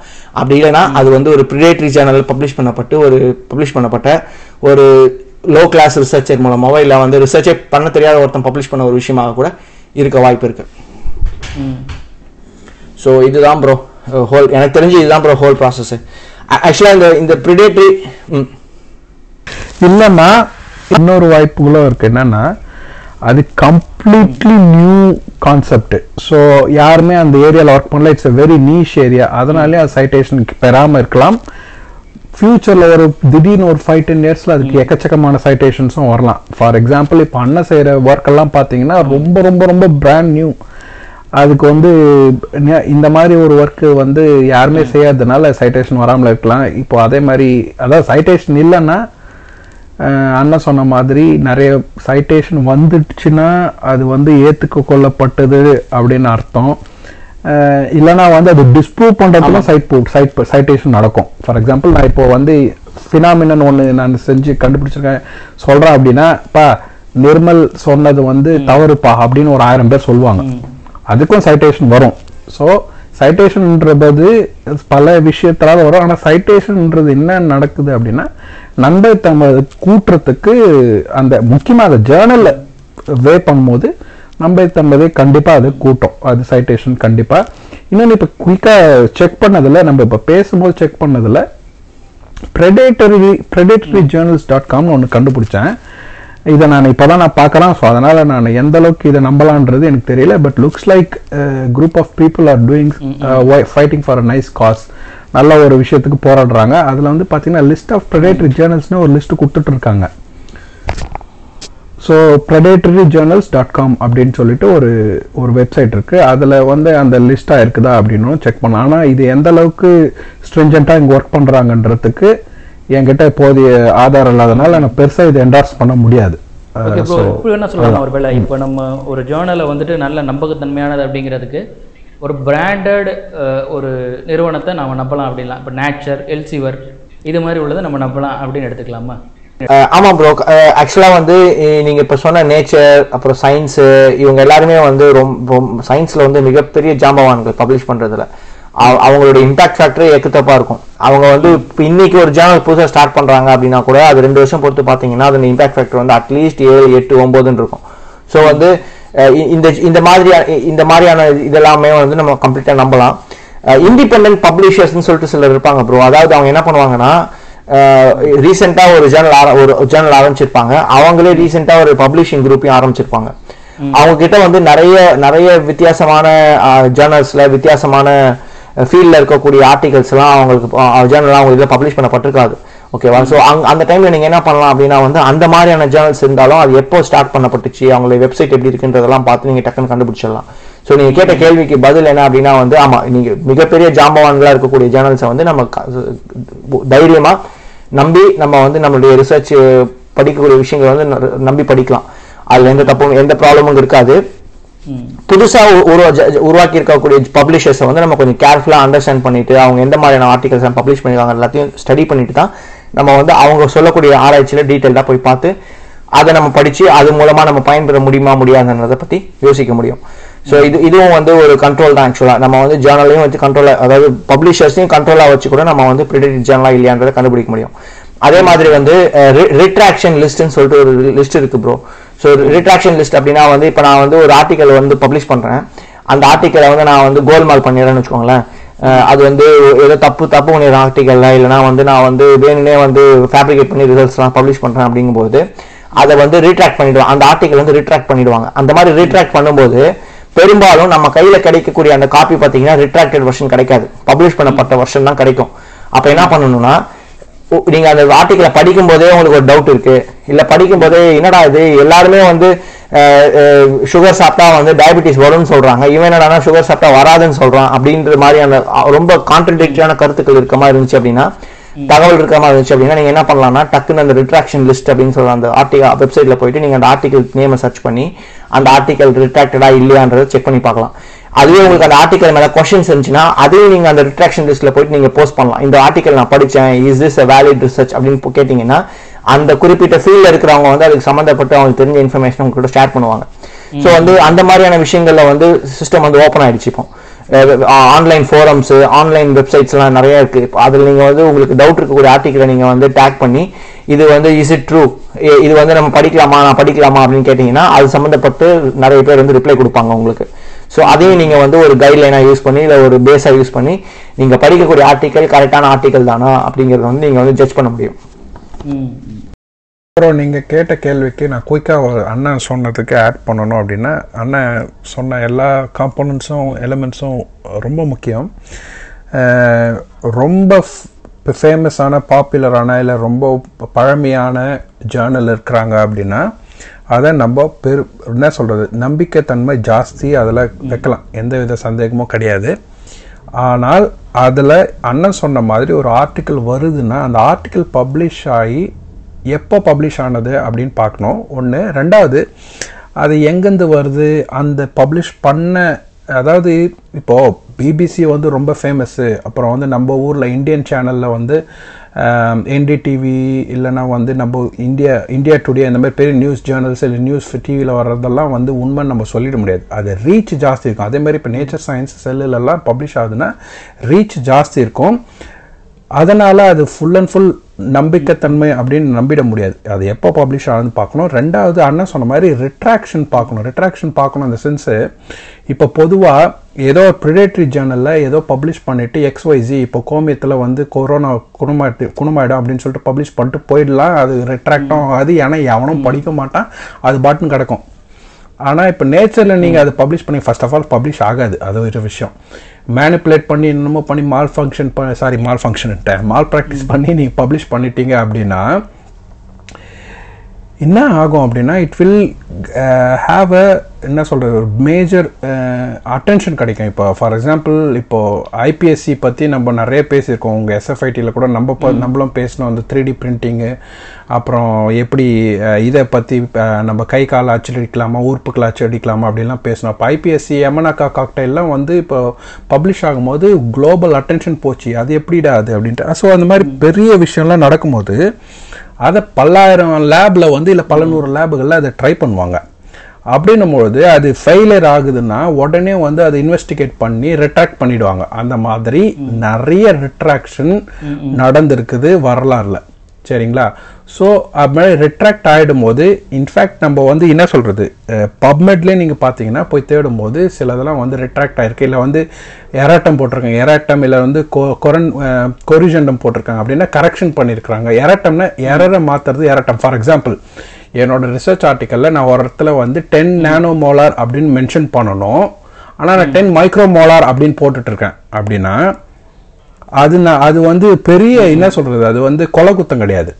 இட் குட் பி நான் பண்ண தப்பு என்னோட வாத்தியார் வந்து அதை கவனிக்கல எடிட்டோரியல் ப்ராசஸ் எல்லாத்தையும் தாண்டிச்சு அது படிச்சாச்சு எல்லாம் முடிச்சு ஆனால் கண்டுபிடிச்சாங்க யாரோ கண்டுபிடிச்சு சொன்னாங்க இல்லை நானே கண்டுபிடிச்சிட்டேன் படிக்கும்போது. அப்போ அது எராட்டம் போடலாம். கொரிஜெண்டம்னா கொஞ்சம் அதை விட இன்னும் கொஞ்சம் மேலே போய்டும் ஆனால் ரிட்ராக்ஷன்ன்றது அது வந்து அது சயின்டிஃபிக் என்ன சொல்கிறது மிஸ்கான்டக்ட் அது. மிஸ்கான்டக்ட்னு கூட சொல்ல முடியாது. அது வந்து மிஸ்காண்டக்ட் அதாவது மிஸ்காண்டக்ட்னா கிட்டத்தட்ட அது யாருமே ரெப்ளிகேட் பண்ண முடியல அந்த டேட்டாவை அப்படின்றது அர்த்தம். புரியுதா உங்களுக்கு? அப்படின்னும் போது இதெல்லாம் பேஸ் பண்ணி ஏன் இதை சொல்கிறேன்னா இப்போ நேச்சரில் ஒன்று பப்ளிஷ் ஆயிடுச்சுன்னா அது முழுக்க முழுக்க நம்பாதீங்க. ஏன்னா எண்ட் ஆஃப் த டே நம்ம வி ஆர் ஆல் சயின்டிஸ்ட் நம்ம எல்லாத்தையும் ஸ்கெப்டிக்கலாக தான் பார்க்கணும். ஆனால் சொன்ன மாதிரி பார்த்தோன்னே என்னடா அது எல்லாரும் டயபெட்டிஸ் வரோன்றான் இவன் மட்டும் வராதுன்னு சொல்கிறான் அப்படின்னா அதை நம்ம என்னன்றதை பார்க்கணும். அது ரிட்ராக்ட் ஆகுதா ஆகலையா இதெல்லாம் பார்க்கணும். ஏன்னா நேச்சரில் சயின்ஸில் செல்லில் பப்ளிஷ் ஆகுனா எவ்வளவோ ஆர்டிக்கல் ரிட்ராக்ட் ஆகிருக்குது வரலாறுல. இதில் நேச்சருக்கு வந்து நேச்சரில் இன்னும் நிறையவே ஆயிருக்குது. ஸோ அதை நம்ம மெயினாக பார்க்கணும். முக்கியமாக ஆர்ட் பப்ளிஷ் ஆகிற ஜேர்னலு இரண்டாவது இண்டிவிஜுவல் லேபு அந்த ரிசர்ச்சரோட பேர் புகழ் எல்லாத்தையும் பொறுத்தது தான் அந்த ரிசர்ச்சோட டேட்டாவை எந்த அளவுக்கு நம்ம நம்பலாமா வேணாம் வந்துட்டு இது வந்து ஒரே ஒரு ஃபேக்டர் வச்சு இது பண்ணணும். இப்போ ஃபார் எக்ஸாம்பிள் பிபிசியில் எக்ஸ் ஒய்ஜி மூணு பேர் பேட்டி தராங்கன்னா அந்த எக்ஸ் ஒய்ஜி சொல்கிறதுல என்னதான் பிபிசி அதை பப்ளிஷ் பண்ணாலும் எக்ஸ் ஒய்ஜி எக்ஸ் வந்து பொய் சொல்கிறவர்ப்பா எப்பவுமே அது பொலிட்டிக்கல் அஜெண்டாவாக இருக்கலாம் இல்லை வந்து சயின்டிஃபிக் அஜெண்டாவாக ஏதோ ஒன்று அவர் எப்போ பாரு அந்த பொய் தான் சொல்லுவார் அப்படின்னா அவரை எப்படி நம்ப முடியும்? அது மாதிரி தான் so it it also involves again so many other factors we have to be very careful வேற ஒன்றும் இல்லை ப்ரோ அதான். Okay Ayyappa and Nirmal bro மிக்க நன்றி. நிறைய விஷயங்களை நீங்கள் வந்து ஷேர் பண்ணியிருக்கீங்க ஒரு சயின்டிஸ்ட்டாக நீங்கள் வந்துட்டு என்னென்னலாம் ரிசர்ச் பண்ணுறீங்க அதை எப்படி பப்ளிஷ் பண்ணோம் அப்படிங்கிறத நிறைய சொல்லியிருக்கீங்க. அது வி ஃபோர் பாட்காஸ்ட் நேர்கள் அனைவருக்கும் வந்துட்டு ரொம்பவே யூஸ்ஃபுல்லாக இருக்கும் அப்படின்னு நினைக்கிறேன். மிக்க நன்றி ஐயப்பா அண்டு நிர்மல் ப்ரோ ரொம்ப நன்றி மொழி ப்ரோ இந்த ஆப்பர்ச்சுனிட்டியை கொடுத்ததுக்கு. தொடர்ந்து உங்களுடைய சயின்ஸ் கம்யூனிகேஷன் ஜாப் வந்து வெற்றி வெற்றிகரமாக நடக்கணும் அப்படிங்கிறதும் நீங்கள் நினைச்ச அந்த பிராண்டிங் உங்களுக்கு கிடைக்கணும் அப்படிங்கிறதும் வந்து எங்களுடைய எண்ணமாகவும் ஆசையாகவும் இருக்கும். ரொம்ப நன்றி ப்ரோ ஆப்பர்ச்சுனிட்டிக்கு ரொம்ப ரொம்ப தேங்க்ஸ் ப்ரோ இந்த வாய்ப்புக்கு. மீண்டும் மீண்டும் வந்து இன்னும் உங்களோட பணி சிறப்புற நாங்கள் என்ன சொல்கிறது வாழ்த்துக்கிறோம் ஸோ ப்ளீஸ் ப்ளீஸ் என்ன சொல்கிறது keep it up keep rocking நீங்கள் ஆல்ரெடி ரொம்ப பெரிய சர்வீஸ் பண்ணுறீங்க ஸோ எங்களுக்கு திருப்பியும் இந்த ஆப்பர்ச்சுனிட்டி கொடுத்ததுக்கு மிக்க நன்றி. Thank you very much bro okay ரெண்டு பேருக்கும் வந்துட்டு நான் ஒரு தேங்க்ஸ் சொல்லிடுறேன். ஏன்னா ஒரு உங்களோட ஒர்க்கெல்லாம் இந்நேரம் ஒதுக்கி வச்சுட்டு ரூம் மெட்டெல்லாம் சண்டையெல்லாம் போட்டு உட்காந்துருக்காப்புல நம்ம. ஸோ ரொம்ப ஒரு டைம் ஸ்பெண்ட் பண்ணி இவ்வளோ நேரம் பேசுனதுக்கு ரொம்ப thanks okay bro thank you thank you bro